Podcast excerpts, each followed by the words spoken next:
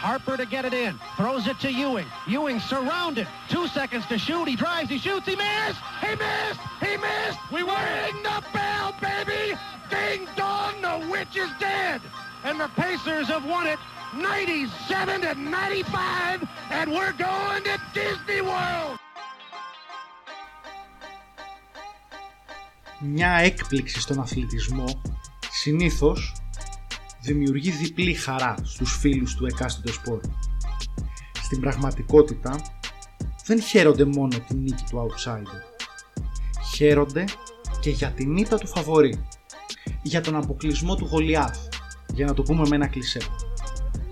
Βρισκόμαστε στο έτος 1995, στους ημιτελικούς της Ανατολικής Περιφέρειας, σε Game 7, στο Madison Square Garden, εκεί όπου οι Pacers αντιμετωπίζουν τους Knicks, την ομάδα δηλαδή που τους απέκλεισε από τα play-off τα δύο προηγούμενα χρόνια.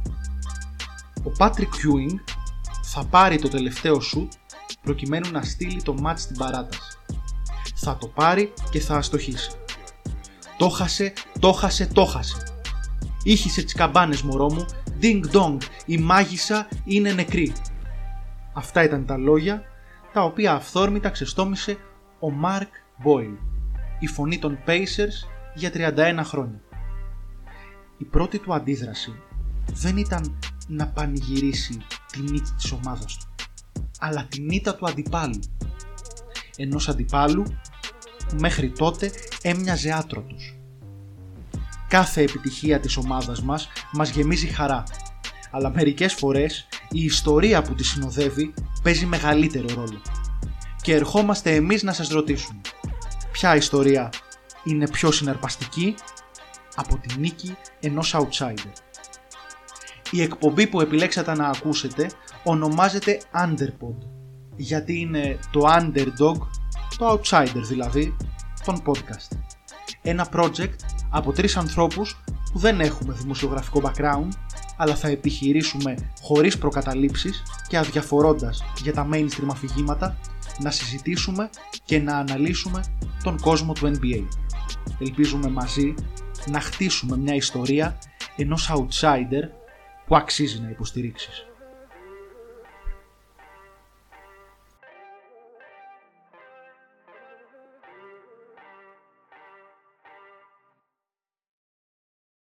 Γεια σε όλους τους ακροατές του πρώτου επεισοδίου του Underpod Podcast. Είμαι ο Κωστής και είμαι εδώ με τον Θοδωρή και τον Βασίλη. Ε, σήμερα, θα δύο μήνες σχεδόν πριν την έναρξη της επόμενης αγωνιστικής περίοδου του NBA, θα μιλήσουμε για τους νικητές και τους χαμένους της Free Agency Της off-season γενικότερα. Της off-season γενικότερα. Ε, μία off-season όπου νομίζω δεν έγιναν συνταρακτικές κινήσεις. Κάποιες από τις οποίες μπορεί να περιμένουμε να γίνουν και το επόμενο διάστημα. Και για να περάσουμε κατευθείαν στο ψητό, θα ξεκινήσουμε με τον ποιον θεωρεί ο καθένας μας τον μεγάλο νικητή της φετινής off-season. Να πούμε πώς θα είναι η δομή, έτσι; Ότι ο καθένας μας θα πει και θα αναλύσει τρεις winners και τρεις losers θα το πάμε κυκλικά. Οπότε, εφόσον για παράδειγμα ένας νικητής της off-season που έχω στη δικιά μου λίστα τον αναφέρει πρώτος ο Κωστής, τότε θα πάω στον επόμενο νικητή μου. Έτσι συνολικά θα έχουμε στο τέλος πιθανότατα 9 νικητές και 9 χαμένους της φετινής off-season. Στην πραγματικότητα θα έχουμε 3 και 3 του καθενός μας, γιατί μπορεί, όπως λέγαμε και πριν, ο νικητής του ενός να είναι ο χαμένος του άλλου και το αντίστροφο. Για μένα ο μεγάλος νικητής της φετινής off-season δεν είναι άλλο από τους Miami Heat. Νομίζω η προσθήκη του Kyle Lowry σε συνδυασμό με, με την προσθήκη του PJ Tucker, την ανανέωση του Butler, την προσθήκη του Markif Morris, ε, σε συνδυασμό με το ότι κράτησαν και τον Duncan Robinson, έναν εξαιρετικό στέρ και τον Tyler Hero, ο οποίος δεν είχε μια καλή σεζόν που να ανταποκριθεί στις προσδοκίες της που είχε δημιουργήσει με τη ρούκη του σεζόν. Χωρίς να χάσουν δηλαδή σημαντικά κομμάτια της ομάδας τους, εκτός από τον Ατσίουο, ε, που μπορεί να θεωρηθεί απώλεια, και ήταν στο rotation. Ήταν στο rotation, αλλά η αλήθεια είναι ότι τη θέση του στους τελευταίους μήνες της σεζόν τους την είχε πάρει ο Dwayne Dedmon. Έτσι. Δεν σημαίνει ότι δεν έχει potential ο Ατσιουά και δεν έχει θετικά στοιχεία στο παιχνίδι του, αλλά σίγουρα δεν ήταν κομβικό κομμάτι του, του περσινού rotation των Hit. Ε, ναι, νομίζω ότι πρόσθεσαν πολύ σκληράδα. Είναι ερώτημα το βάθος που έχουν, ειδικά για τη regular season. Νομίζω για τα play-off θα είναι μια πολύ σκληρή ομάδα που ο καθένας δεν θα ήθελε να αντιμετωπίσει. Ναι. Το βάθος έχουν ιδιαίτερο θέμα και στα guard. Δηλαδή πέρα από το... χάσανε και τον Nunn, έτσι, δεν χάσανε μόνο τον Dragic. Ισχύει. OK, okay. εγώ τους είχα στους ε, νικητές της off-season ε, τους ε, hit, δεν τους είχα στους τρεις πρώτους. Μ' αρέσει πολύ το fit με τον, ε, το fit του Λάουρι. Το συζητάγαμε και μεταξύ μας τις προάλλες και για, το, και για την περισσότερη σκληρά που τους δίνει στην περιφέρεια και για το καλύτερο shoot που θα έχουν πλέον στην περιφέρεια και για το πόσο λειτουργικά μπορούν να είναι συστήματα με handoffs του Αντεμπάγιο στον ε, Λάουρι. Νομίζω όμως ότι υπάρχουν ε, κάποια ερωτηματικά. Το βασικό είναι όχι τι κάνανε οι hit την off-season αυτή, αλλά το ποιοι είναι οι πραγματικοί hit. Αν η πραγματική hit είναι η ομάδα που είδαμε το 19-20, που φτάσαμε στους τελικούς ε, του NBA αποκλείοντας μάλλον εύκολα τους Bucks, έτσι, ή η πραγματική hit είναι η φετινή hit που χάσανε ακόμα πιο εύκολα με μια σκούπα ε, στο, στον πρώτο γύρο των play-off από τους Bucks. Είναι μεγάλο ερώτημα το ποιος είναι ο πραγματικός play-off battler ο Butler φέτος έκανε μια εξαιρετική regular season, αλλά στα playoff ήταν κάκιστος. Ο Αντεμπάγιο. Σούταρε με κάτι τύπου 34%. 34% και 25%, 20% τρίποντο. Τα ποσοστά του ήταν, ήταν τραγικά. Ε, και η σκληράδα που ήταν σε πολύ χαμηλά επίπεδα, δηλαδή τους κάνανε out το Milwaukee, τους νίκησε όχι μόνο μπασκετικά, του νίκησε και στη μάχη ρε παιδί μου τη δύναμης και της ε, και της ενέργειας. Ε, προσωπικά νομίζω ότι η αλήθεια είναι κάπου στη μέση. Δηλαδή, Εγώ ούτε... αυτό ήθελα να πω. Ούτε μπορεί να θεωρηθεί από τους top διεκδικητές του τίτλου αυτή τη στιγμή το Miami όπως κοιτάμε τη Λίγκα, ούτε νομίζω ότι θα είναι στην 8η θέση της Ανατολής όπως ήταν πέρσι και θα φάει μια σκούπα στα play. 8η δεν ήταν πέρσι, πέρσι ήταν 6η. Ναι. Ε, αλλά όντως η απόδοση του στα playoff από τον πρώτο γύρο ήταν. επειδή πήραν το πρωτάθλημα η Bucks. ήταν πολύ κακή. Η αλήθεια είναι ότι εγώ δεν τους θεωρώ καν μέσα στις τέσσερις καλύτερες ομάδες της Ανατολής. Θεωρώ ότι μάλλον είναι πέμπτη, θα τους έβαζα ε, σε ένα πιθανό power ranking και για να πω συγκεκριμένα πίσω από τους Nets, πίσω από τους Bucks, πίσω από τη Philadelphia και πίσω από τους Hawks με τους Hawks θεωρώ ότι είναι πολύ συζητήσιμο. Θα μπορούσα να τους βάλω τέταρτους, αλλά νομίζω ότι εκεί βρίσκονται. Σε αυτό το ε, σημείο να αναφέρουμε και για τους ακρατέ ότι είσαι μεγάλος φαν των Hawks. Είμαι ο παδός των Hawks, ναι. Δεν διαφωνώ με το Νομίζω ότι είναι μια ψύχρεμη όμως τοποθέτηση, δεν νομίζω ότι λέω κάτι ακραίο. Ε, τους έχω στο ίδιο tire, θα μπορούσα θεωρητικά να τους εναλλάσω ως, ε, ως τέταρτο και πέμπτο. Ε, εσύ Βασίλη για τους hit. Εγώ αυτό που θέλω να πω και κολλάει και σε αυτό που ανέφερε ο Ασημάκη, για μένα κάπως παιδί μου την είχα και τέταρτη στο, στη δικιά μου λίστα με τους νικητές της off-season και αυτό για ότι από τη μία θεωρώ ότι μάλλον κάνανε την καλύτερη off-season που θα μπορούσαν να κάνουν και αυτό γιατί ρε παιδί μου, ok, είναι μια ομάδα που πρέπει να διεκδικήσει το πρωτάθλημα τώρα, με δεδομένο ότι στηρίζεται full στον battle και τον πιστεύει. Ε, αλλά από την άλλη και πάλι δεν μπορώ να την δω σαν ε, top tier contender του πρωταθλήματος την επόμενη χρονιά. Σίγουρα μπορεί να μας διαψεύσουν, ε, έχουν ρε παιδί μου, εντάξει, έχουν ρόστερ που θα μπορούσε να κάνει πρωταθλητισμό, έχουν και προπονητή που μπορεί να κάνει πρωταθλητισμό και το έχει αποδείξει, αλλά υπάρχουν σίγουρα τεράστια ερωτηματικά στο κατά πόσο ε, θα μπορέσουν να το κάνουν όντως. Βέβαια, απ' την άλλη είναι αυτό που έλεγα στο ότι μάλλον κάνα την καλύτερη off ότι δεν μπορώ να σκεφτώ και τι θα ήταν καλύτερο ναι. για το Miami αυτή τη στιγμή. Απλά είναι πλέον πιο έντονο από ποτέ ότι το Miami είναι σε win now mode. Δηλαδή το παράθυρο που έχει το, το Miami να κάνει πρωταθλητισμό είναι στην πραγματικότητα τα επόμενα δύο χρόνια. Έτσι, ο Butler μεγαλώνει, ο Λάουρ είναι 35 χρονών. Ε, είναι λίγο θέμα ότι δεσμεύτηκαν ε, για τα επόμενα πόσα είναι, πενταετές είναι το extension που επέγραψε ο, ο, ο Ρόμπινσον. Όχι ο Ρόμπινσον, ρε. Ο Butler. Ο Butler. Butler. Ο Για Butler. τέσσερα νομίζω. Ε, εντάξει, του δώσαμε συμβόλαιο για τα επόμενα πολλά χρόνια της καριέρας του. Αντίστοιχα και ο Λάουρι, η λογική λέει ότι θα χειροτερεύει όσο η αθλητικότητά του τον αφήνει. Πιθανότητα σε μερικά χρόνια από τώρα η Heat να είναι μια κακή ομάδα. Υπό αυτή την έννοια, οι κινήσεις που κάνανε είναι για τα επόμενα δύο χρόνια, τη φετινή σεζόν και την επόμενη. Δυστυχώς αυτή τη στιγμή το NBA είναι τόσο γεμάτο με καλές ομάδες που ένα τζογάρισμα στο να νικήσεις τη φετινή και την επόμενη σεζόν το πιο πιθανό είναι ότι δεν θα σου αποφέρει τίτλο. Εγώ αυτό έχω να πω. Ε, και ένα τελευταίο σχόλιο για το συμβόλαιο του Duncan Robinson. Μπορεί σε κάποιους να φαίνεται πολύ ψηλό. Η πραγματικότητα είναι ότι το shoot στο NBA πληρώνεται πλέον αδρά. Είναι ένα skill που ίσως να είναι το πιο σημαντικό, από τα πιο σημαντικά skill που μπορείς να έχεις στο, στο σύγχρονο NBA. Εγώ αυτό που θέλω να πω σαν τελευταίο σχόλιο είναι ότι έχει και μια σημασία να δούμε τι, το πώς κατέληξε το Miami να κάνει αυτή την off-season. Νομίζω ότι ήταν ε, και φαινόταν πολύ ότι προσπαθούσε να κυνηγήσει ε, κάποιον free agent τα προηγούμενα χρόνια δημιουργώντας και χώρο κάπως στο... Η βασική λογική είναι ότι το Miami θέλει τον Γιάννη, έτσι. Μπράβο, ακριβώς αυτό. Και θα ήταν από τα φαβορή πιθανόν μαζί με τον Dallas και τρίτο φάντασμα θα ερχόταν το Toronto ε, Να τον διεκδικήσει. να τον αποκτήσει εφόσον ε, δεν έμενε στους ε, Bucks. Οπότε αυτή η παραμονή έφερε ρε παιδί μου κάπως και σε συνδυασμό του και οι υπόλοιπα- τα υπόλοιπα μεγάλα ονόματα της free agency ε, είτε δεν υπήρχαν είτε ανανεώσανε στις ομάδες που βρίσκονταν ήδη. Λογικό ήταν κάπως και το Miami να πάει σε αυτή την κίνηση. Και περνάμε νομίζω Περνάμε στην επόμενο νικητή. Στον επόμενο νικητή. Για μένα ο νούμερο ένα νικητής είναι οι Brooklyn Nets.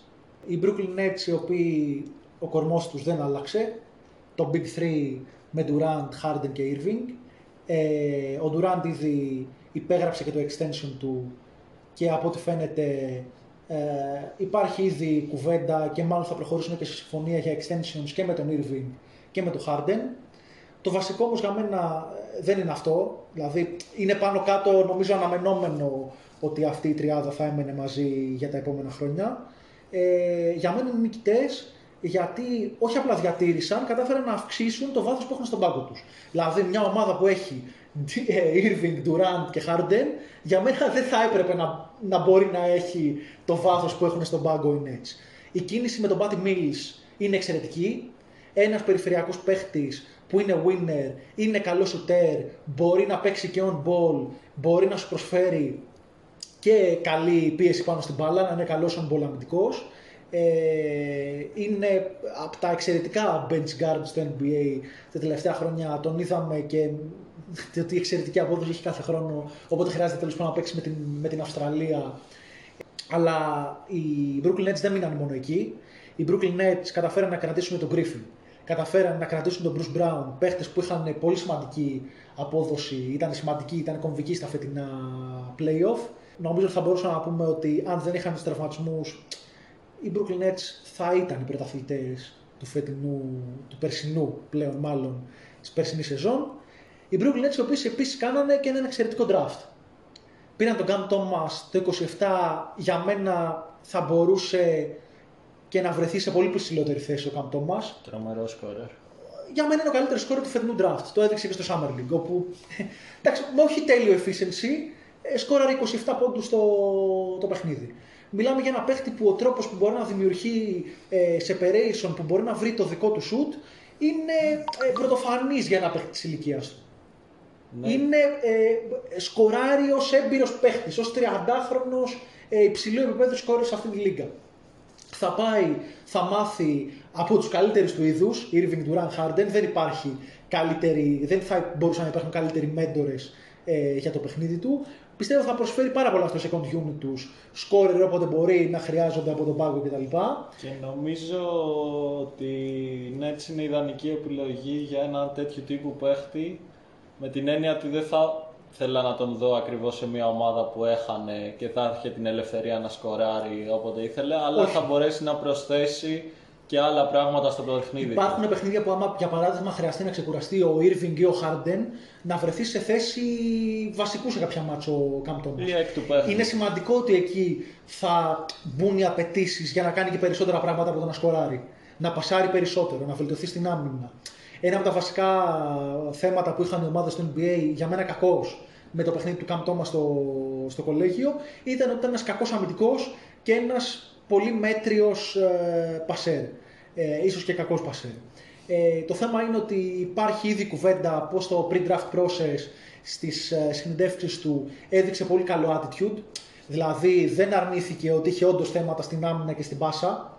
Ίσα ίσα έκανε own up στις δικές του αδυναμίες και εξήγησε ότι το περιβάλλον των ομάδων που καλούνταν να παίξει ήταν συγκεκριμένο, έπρεπε να είναι number one option, έπρεπε να μην κάνει foul, άρα να μην παίζει πάρα πολύ σκληρά στην άμυνα. Υπήρχε τέλος πάντων μια συγκεκριμένη συνθήκη. Για κάποιες συγκεκριμένες δικαιολογίες. Μπορεί να μην είναι ακριβώς αιτίες, αλλά κάποιες συγκεκριμένες δικαιολογίες για τον τρόπο που, που αγωνιζόταν και φαίνεται διατεθειμένος να, να μπορέσει να, να μοντάρει το παιχνίδι του έτσι ώστε να γίνει ακόμα πιο χρήσιμο στο, στο παιχνίδι του NBA. Ε, για μένα ο Καμ Τόμας θα μπορούσε να πει κανείς ότι θα μπορούσε να βρεθεί και στο top 15 του φετινού, του φετινού draft. Είμαι της άποψης ότι ε, οι ομάδες του NBA έχουν μπει λίγο σε μια κακή λούπα ε, να υποτιμούν την ε, αξία του να μπορεί ένας παίχτης να δημιουργήσει το σουτ του και να σκοράρει. Και οι άλλες δύο που επιλογές στο draft των, ε, των Nets ήταν καλές για τις θέσεις που, που τους πήρανε. Δηλαδή και ο Dayron Sharp μπορεί ίσως να εξελιχθεί σε ένα ε, τίμιο backup πεντάρι. Έχει χάσει 15 κιλά, έχει χάσει κάποια κιλά από όταν έπαιζε στο, στο κολέγιο. Ακόμα έδειξε στο Summer League κάπως βαρύς. Σίγουρα δεν θα μπορεί να μαρκάρει στην περιφέρεια. Προσπαθεί και κάπως να, να δουλέψει το shoot του. Έχει ενδιαφέρον σαν, ε, σαν prospect. Και αν θυμάμαι καλά, στο δεύτερο γύρο πήραν και τον Kessler Edwards. Έναν παίχτη ο οποίος ε, έγινε ένα 3D prospect. Ο οποίος είναι μια καλή επιλογή δεύτερου γύρου να δεις πώς μπορείς να τον ε, εξελίξεις. Αυτά. Εγώ να, δεν είχα του Brooklyn Nets στη λίστα μου, όχι επειδή διαφωνώ Ναι. με οτιδήποτε από ό,τι είπες. Τώρα μπορεί να μην είχε καμία σημασία ρε παιδί μου στο πώς το συζητάμε, απλά νομίζω ότι ήταν, χρειάστηκε την, την ελάχιστη προσπάθεια μάλλον για να κάνουν όλες αυτές τις κινήσεις από το ε, front office κάπως το... Εντάξει, δεν χρειάζεται να των κουραστείς Brooklyn για να είσαι Nets. νικητής. Καλά, ισχύει αυτό. Απλά ρε παιδί μου, κατάλαβες. Θεωρώ ότι οι παίκτες που μείνανε, μείνανε ξεκάθαρα γιατί θεωρούν ότι αυτή είναι η ομάδα που θα τους δώσει το πρωτάθλημα. Ειδικά για το Blake Griffin, ο οποίος δεν έχει και θέμα με το συμβόλαιο που θα πάρει, παιδί μου. δεδομένου Ο ότι Blake και- Griffin έτσι καλώ τσεπώνει ακόμα λεφτά από τους Ακριβώς Pistons.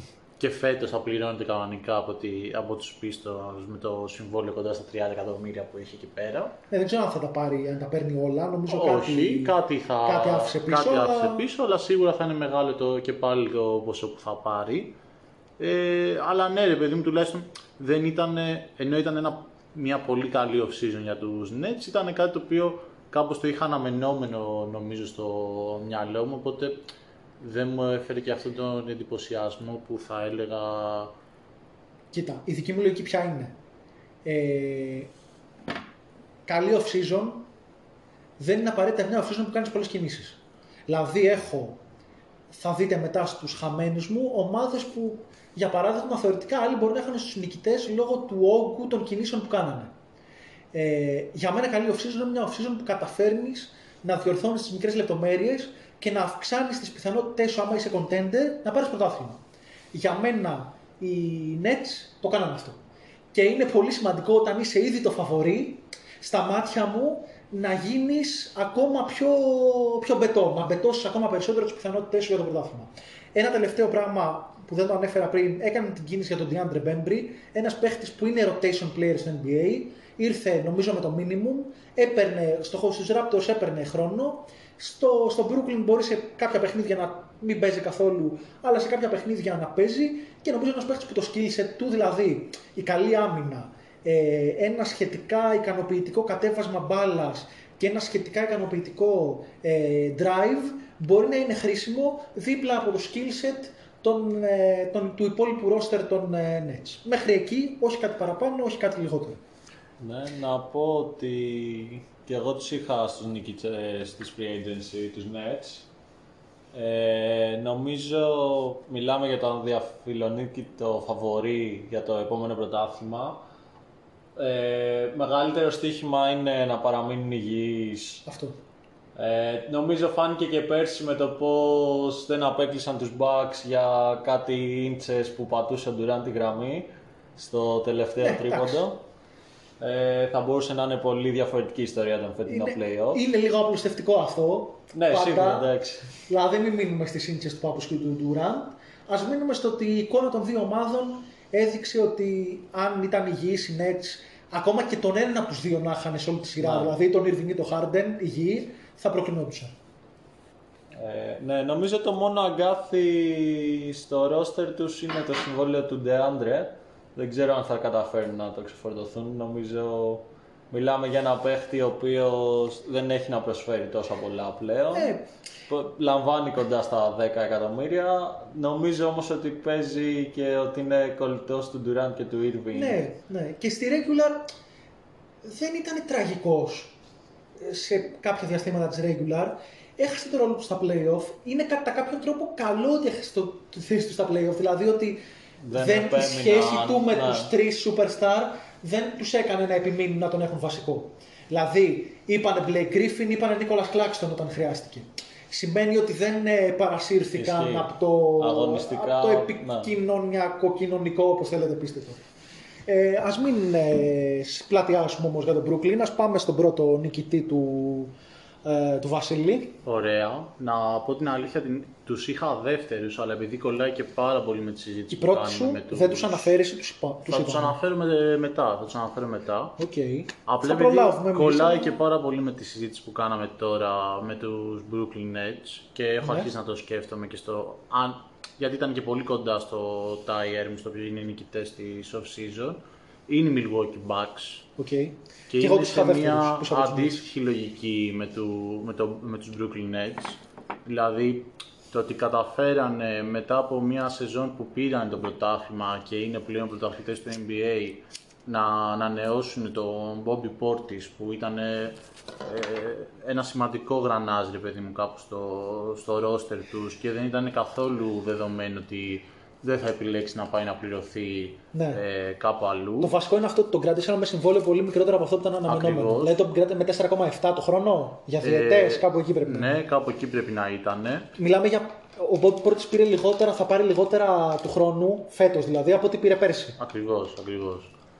Έμεινε μόνο και μόνο γιατί πίστεψε στην ομάδα, τον αποδέχθηκε η ομάδα με τα καλά του, με τα στραβά του, βρήκε το ρόλο του.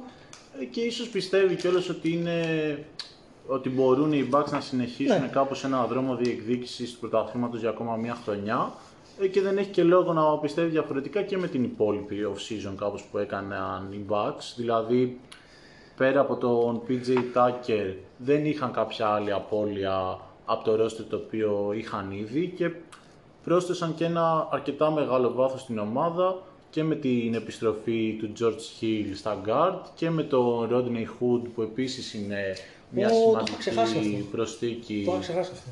ε, σαν shooting guard που προσφέρει και το shoot αλλά και με την ανταλλαγή που κάνανε με το Memphis και το πώς πλέον είναι κομμάτι της ομάδας και ο Grayson Allen, ένας παίκτης ο οποίος ε, και προσφέρει ένα πολύ καλό shoot ε, από την περιφέρεια αλλά είναι και ένας αρκετά καλός αμυντικός που θα βοηθήσει και σε αυτό το κομμάτι. Ο Σουτέρ είναι λίγο στρίκι, αλλά, Ναι. αλλά σίγουρα θα τους δώσει περισσότερα από τη. Θα τους δώσει μεγαλύτερο βάθος στην περιφέρεια. Και σίγουρα όλοι αυτοί οι παίχτες, το σημαντικό κάπως, παιδί μου, και αυτό που με έκανε εμένα περισσότερο να τους βάζω στι νικητές της off-season είναι ότι δεν έρχονται να αντικαταστήσουν ουσιαστικά ε, κάποιον παίχτη της ομάδας ε, από, από την περσινή χρονιά, αλλά ουσιαστικά είναι μια ε, πρόσθετη κίνηση που θα έρχονται κάπως και από τον πάγκο και θα δίνουν και Ναι. μεγαλύτερο βάθος στην ομάδα. Το μόνο που μπορείς να πεις ότι είναι αντικατάσταση παίχτη και εντάξει, νομίζω είναι μάλλον χαμηλότερο επίπεδο είναι ο Τζελέη στη Ο θέση J.J. του, στη- του PJ Tucker. Ακριβώς, ναι. Αντίστοιχο ρόλο θα έχουν, δηλαδή σκληρά τεσσάρια τα οποία θα παίρνουν κάποια σούτα από τις γωνίες. Η αλήθεια είναι ότι εντάξει, ο PJ Tucker ήταν πάρα πολύ χρήσιμος αμυντικά για το Milwaukee. Νομίζω στα play-off ήταν... Ναι, και ειδικά στη σειρά με τους Nets προφανώς δεν έκανε lockdown τον Durant. Κανείς δεν μπορεί να κάνει lockdown τον Durant. Αλλά κατάφερε να τον. ε, Δυσκολέψει. να τον δείρει σε μερικές φάσεις, να το πούμε πώς είναι. Να παίξει Ο με Durant θα σκληράδα. στους βάλει τους 30 Αυτό, πόντους, αυτό. αλλά νομίζω... Το ζήτημα είναι να κουραστεί για να του βάλει. Ναι και νομίζω ότι άμα κουράζεται να στους βάλει μπορεί να χάνει άλλα στοιχεία από το παιχνίδι του. το Ναι, ή να πέσει το playmaking. efficiency Ναι. κτλ. Ε, ο PJ Tucker όμως, εγώ θα πω στην αρχή της off-season, το φοβήθηκα πολύ το Milwaukee. Όταν έφυγε ο PJ Tucker, πριν κάνουν τις υπόλοιπες κινήσεις, φοβήθηκα ότι πάνε πάλι σε μια λογική να μείνουν κάτω από το luxury tax και δεν θα κάνουν κινήσεις. Τελικά, μάλλον αυξήσαν το μισθολόγιο τους, μάλλον μεγαλύτερο φόρο πολυτελείας θα πληρώσουν από ότι άμα κρατούσαν ε, τον Τάκερ. Ε, ο Τάκερ, όπως είπα πριν, μπορεί να ήταν πάρα πολύ χρήσιμος αμυντικά, αλλά επιθετικά ήταν ε, σοβαρό μείον. Δηλαδή, το shoot του δεν κατάφερε να το βρει σε κανένα σημείο των περσινών playoff. Αυτό το corner 3, το οποίο τον έκανε πολύ χρήσιμο και επιθετικά στους Rockets, για παράδειγμα, όσο έπαιζε. Ε, νομίζω πως ο Grayson Allen είναι μια χρήσιμη κίνηση ε, αντίστοιχα που θα δώσει όπως πάμε σκληράδα και shoot ε, θα δώσει και μερικά level αντιπάθειας Εσύ το μόνο σίγουρο. θα πάψουν οι Milwaukee Bucks είναι αυτή η ομάδα που δεν μπορείς να του μισήσεις, ξέρω εγώ, γιατί όλοι είναι αγαπούλε. Ε, αλλά ναι, ο Rodney Hood είναι ένας παίκτης πριν τον τραυματισμό του ήταν ένας πολύ τίμιος wing scorer. Δεν ξέρω αν μπορεί να επανέλθει στα ίδια επίπεδα, αλλά από το Λότελα καλή και Παναγιώτενα δεν είχαμε τέτοιο παίχτη πέρσι το Milwaukee στο roster του. Και σίγουρα και ο, και ο George Hill, εκεί που στην πραγματικότητα backup point guard είχαν τον Jeff Teague οι, Ακριβώς. οι Bucks. Ε, νομίζω ότι από τον Jeff Teague ε, θα μπορεί να αποδώσει σίγουρα καλύτερα ε, ο George Hill. Ε, Ίσως ένα αρνητικό που θα βρίσκα εγώ ήταν το φετινό τους draft για το Milwaukee. ναι, Όχι, Με τον δικό μας Γιώργο Καλαϊτζάκη. μπορεί να κάνει δύο καλά παιχνίδια στο Summer League, αλλά δεν νομίζω ότι είναι ένας παίχτη που μπορεί να παίξει στο, στο NBA και δεν είναι και τόσο μικρός. Δηλαδή είναι 23 χρονών ο Καλαϊτζάκης. Ε, είναι λίγο περίεργο ότι δώσαν το 31 pick. Εκεί δηλαδή που θα μπορούσαν να, πάρουν, να βρουν καλό παίχτη. Το 31 για να το- πάρουν το για να 54 και το πάρουν, 60. Ε, οι Wizards κάνανε draft το, τον ε, Isaiah Todd στο 31ο pick. Δεν νομίζω ότι αυτή θα ήταν η επιλογή για το Milwaukee η ορθότερη εφόσον το κρατούσαν. Νομίζω όμως ότι είναι ένας παίχτη σαν τον Deuce McBride.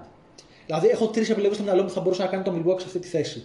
Το Deuce McBride, έναν παίχτη που τελικά πήγε λίγο πιο κάτω στους Knicks. Ε, ήδη στο Summer League έδειξε ότι είναι ένας guard ο οποίος είναι καλός αμυντικός ε, και που έχει αρκετά καλό shoot ε, τριών πόντων. Ε, νομίζω ότι θα ήταν πολύ χρήσιμο στο φετινό rotation του Milwaukee. Ε, δηλαδή θεωρώ ότι θα μπορούσε να διεκδικήσει λεπτά ο Deuce McBride. Άλλη μια επιλογή ήταν ο Butler, ο συμπέκτης του Davion Mitchell στο Baylor όπου ε, ήταν και η ομάδα που, που κατέκτησε το πρωτάθλημα στο, στο NCAA.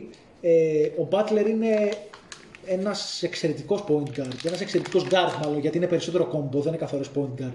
Μπορεί να παίξει και off ball, έχει πολύ καλό χειρισμό μπάλας, έχει πολύ καλό ε, shoot. Νομίζω πως ο μόνος λόγος που έπεσε στο 40, όπου τον διαλέξαν οι Jazz, ένα πολύ καλό πικέ τους Jazz, ε, είναι τα προβλήματα που έχει υγείας. Ε, έχει ένα θέμα στην καρδιά του. Ε, πήρε την άδεια από το NBA για να μπορεί να αγωνιστεί.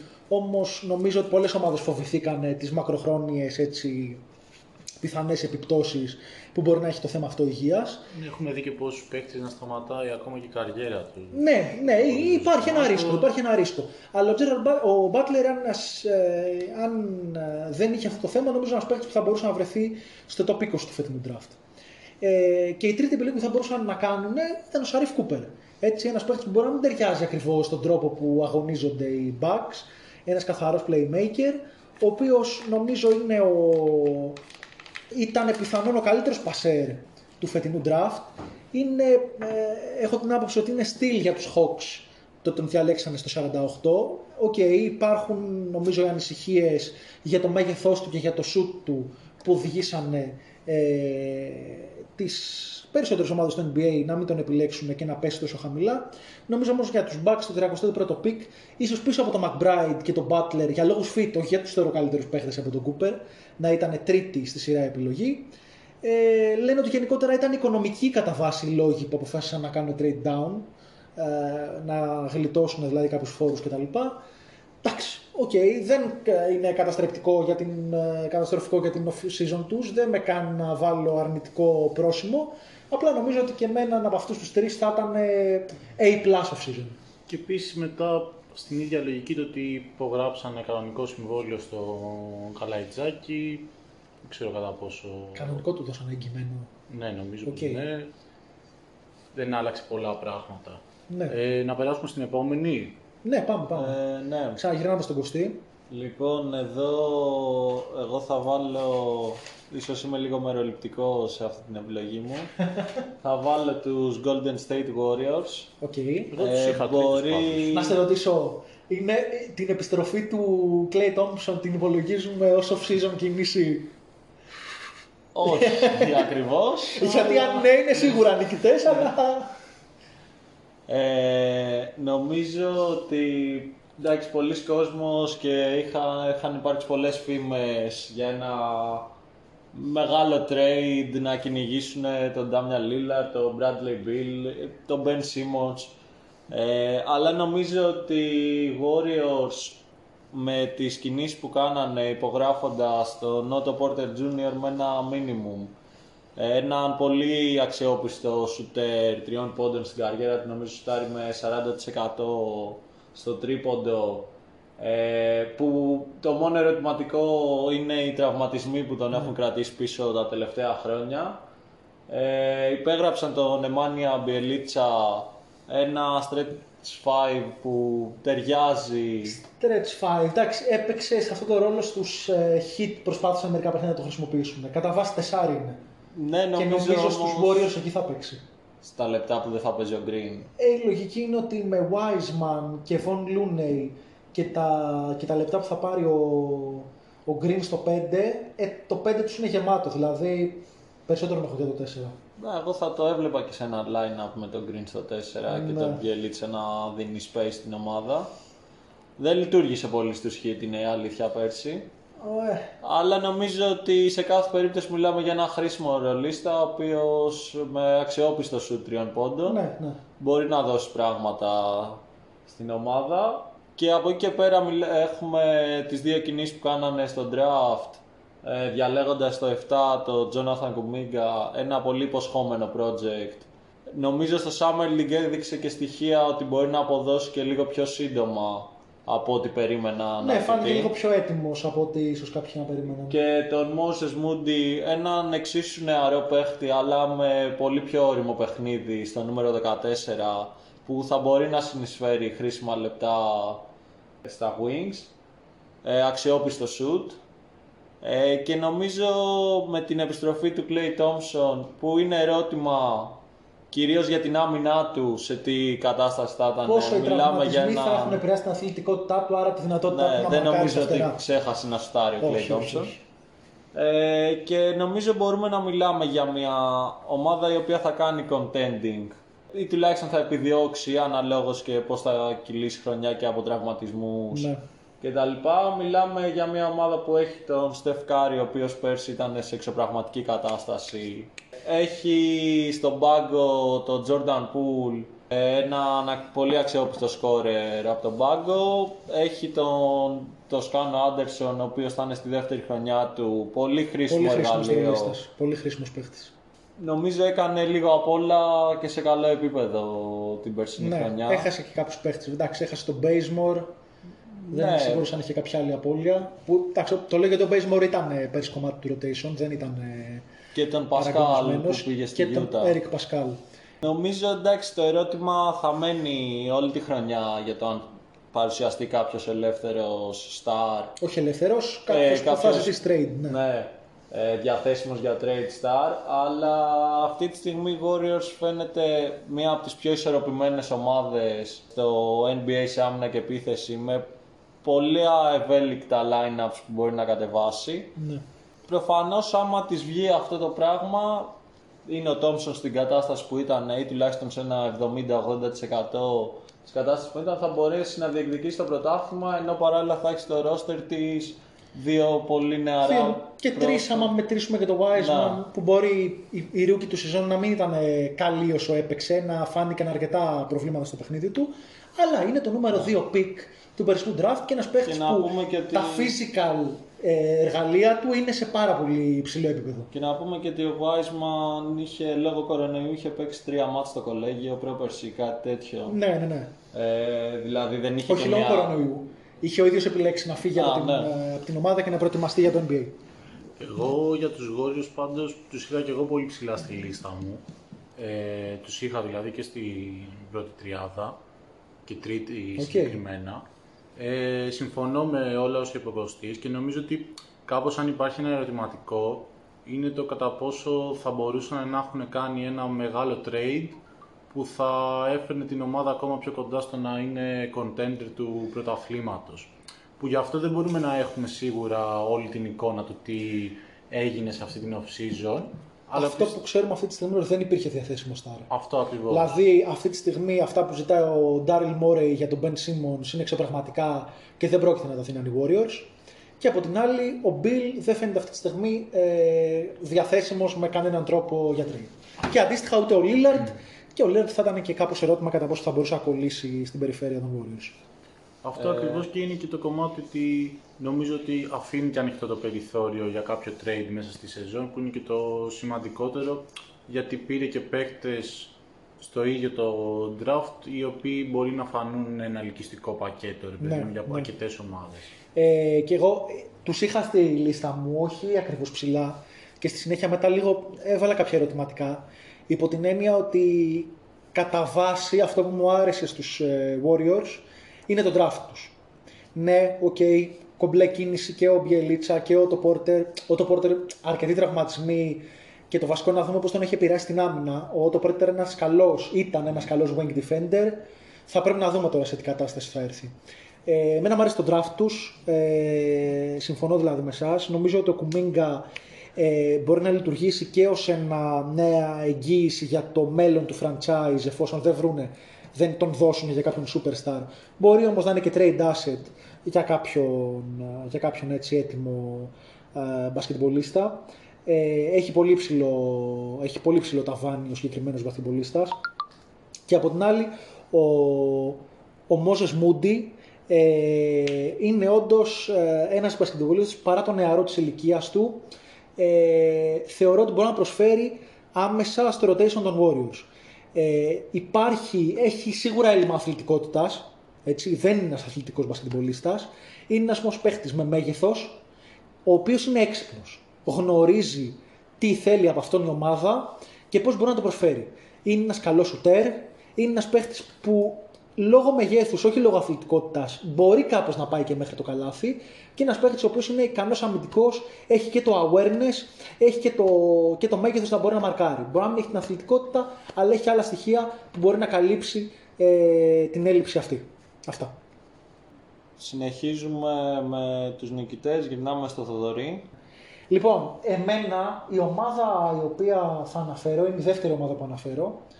Οι πρώτες δύο ήταν οι Nets για τους οποίους μίλησα, οι Bucks που τους έβαλε ο Βασίλης. Για μένα η τρίτη ομάδα στην, ε, ως νικητές της φετινής off-season είναι οι Wizards.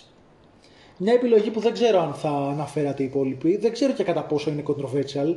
Για μένα δεν είναι καθόλου controversial.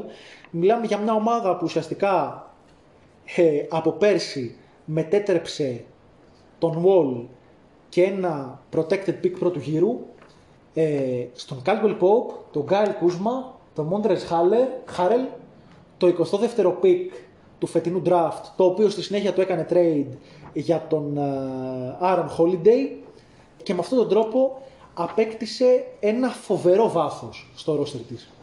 Προσωπικά είμαι πολύ ψηλά τους ε, Wizards. Θεωρώ ότι θα είναι μια ομάδα που θα εκπλήξει πολύ στη φετινή Ανατολή. Θεωρώ ότι θα είναι καλύτερη από πέρσι. Ότι θα παίξει ορθότερο μπάσκετ από πέρσι που βασιζόταν ε, υπερβολικά πολύ στο ε, τρελό μπάσκετ με το οποίο πάει Αναγκάν. πακέτο ο, ο Westbrook. Μια ομάδα που σίγουρα θα γίνει καλύτερη αμυντικά. Μια ομάδα που προσέθεσε έναν ικανότατο starting point guard με τον Dean Windy. Ένα παίχτη που αν δεν ε, είχε τον τραυματισμό που είχε θα ήταν ε, θεωρώ βασικό γρανάζι, πολύ σημαντικό τέλος πάντων γρανάζι των, ε, των φετινών Nets και που μπορεί να του δώσει ένα μεγάλο συμβόλαιο, ένα αρκετά ψηλό συμβόλαιο. Είχαμε μια μικρή διακοπή για τεχνικούς λόγους, αλλά συνεχίζουμε. Ε, έλεγα για το, για το συμβόλαιο του Dinwiddie ότι σε κάποιους μπορεί να φανεί μεγάλο, ωστόσο ένα μεγάλο κομμάτι του συμβολέου, ένα μεγάλο, ένα σημαντικό κομμάτι του συμβολέου δεν είναι εγγυημένο και υπάρχουν κάποια incentives. Για παράδειγμα, θα πρέπει να, άμα δεν παίζει πάνω από 50 παιχνίδια τον ε, χρόνο, είναι 1,5 εκατομμύριο λιγότερο. Ε, υπάρχουν τέλος πάντων κάποια στοιχεία που το κάνουν κατά την άποψή μου ένα, ένα καλό συμβόλαιο για έναν starting point guard ε, σε αυτή τη λίγα. Ε, το μεγαλύτερο όμως, όπως είπα, πράγμα το οποίο καταφέραν να χτίσουν είναι το βάθος τους. Ε, θα διαβάσω πολύ γρήγορα τους παίχτες που έχουν και είναι παίχτες που μπορούν να παίξουν άνετα σε, ως rotation παίχτες σε μια ομάδα NBA. Υπάρχει ο Dinwiddie, υπάρχει ο Aaron Holiday, υπάρχει ο Raul Neto, υπάρχει ο Bradley Bill, υπάρχει ο Caldwell Pope, υπάρχει ο Kuzma, ο, ο, ο, ο Kispert, ε, ο Bertans, ο Ντένι Άβδιγια, ο Ρουί Χατσιμούρα, τον Κούσμα τον ανέφερα, ο Μόντρες Χάρελ, ο Τόμας Μπράιαντ, ο, ο Γκάφορντ. Ε, νομίζω πως αν κάτι θα, θα χρειαζόταν αυτό το ρόστερ είναι έναν ίσως λίγο καλύτερο rim protector από την στιγμή που ειδικά ο Χάρελ και ο, και ο Τόμας Μπράιαντ δεν είναι καλοί στο συγκεκριμένο στοιχείο του παιχνιδιού τους. Ε, Πιθανότητα όμως να υπάρχει ελπίδα ότι μπορεί ο, ο Γκάφορντ να, να εξελιχθεί σε έναν αρκετά καλό starting center. Για μένα ο Γκάφορντ πέρυσι ήταν ο καλύτερος του ε, center στο rotation που είχαν. Ε, εντάξει, το οποίο βέβαια δεν ήταν πολύ υψηλό επίπεδο, δηλαδή ήταν μαζί με τον Ρόμπιν Λόπε και τον Άλεξ Λεν. Ε, νομίζω πως ναι, ε, εμένα σε αυτή την ομάδα το συζητάγαμε μεταξύ μας προάλλες. Θα μου άρεσε πάρα πολύ ο Miles Turner. Δεν ξέρω αν έχουν τα assets πιθανόν έχουν τάσει να τον αποκτήσουν, αλλά θα πρέπει και οι Pacers να, να έχουν αποφασίσει να προχωρήσουν σε κάτι, σε κάτι διαφορετικό. Εγώ θεωρώ ότι οι Wizards είναι πιθανό να, να κατακτήσουν μία από τις 8 θέσεις ε, της Ανατολικής Περιφέρειας. Ε, πιθανόν όχι και τις 6 πρώτες θέσεις που οδηγούν κατευθείαν στα play-off. Είναι πιθανό να είναι στην 7η ή στην 8η θέση. Μπορώ να, να δω να, να προσπερνάνε μερικές από τις ομάδες που περάσανε πέρσι. Ε, μπορεί να μην τους θεωρώ contender ή να βλέπω κάποιο μέλλον contending στη συγκεκριμένη ομάδα, έτσι. δηλαδή είναι πιθανόν κλειδωμένοι στο να είναι μέτρη τα επόμενα χρόνια. Απλά το γεγονός ότι κατάφεραν να μετατρέψουν τον ε, Wall και στην πραγματικότητα μετά τον Westbrook σε χρήσιμους παίχτες που μπορούν να δώσουν βάθος στο rotation τους αλλά και να είναι και tradable ε, είναι μια, μια μεγάλη νίκη ε, για την Washington. Αυτά. Δεν είναι, εγώ δεν τους είχα στους νικητές off season, αν, γιατί αν και θεωρώ ότι συμφωνώ με όσα είπες για την επόμενη χρονιά, θα είναι όντως καλύτεροι από την πέρσι, θα παίζουν πιο ορθολογικό μπάσκετ. Όντως κατάφεραν να, κάνουν, να προσθέσουν πολύ σημαντικούς παίχτες σε ένα rotation μιας ομάδας ε, στο roster τους.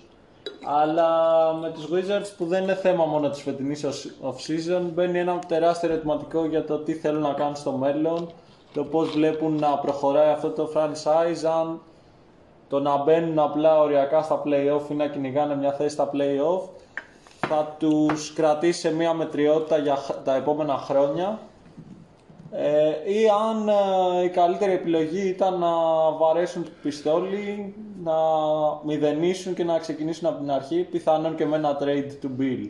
Κοίτα, εγώ το καταλαβαίνω αυτό που λες. Απλά το Westbrook δεν θα μπορούσαν να το κάνουν trade για picks ή για κάποιους νέους ε, καλούς παίχτες, τέλος πάντων καλύτερους ή νεότερους από αυτούς που πήραμε. Ναι, γιατί προφανώς και δεν θα τον ήθελε μια ομάδα που κάνει. Είναι πιο εύκολο δηλαδή στο trade deadline να δώσει σε κάποιον contender τον Caldwell Pope και να πάρεις ένα μέτριο προς κακό pick πρώτου γύρου. Ή να εξελίξεις τον Κούσμα σε κάτι καλύτερο από ό,τι ήταν στους Lakers και να τον κάνεις στη συνέχεια trade για κάποιο future asset.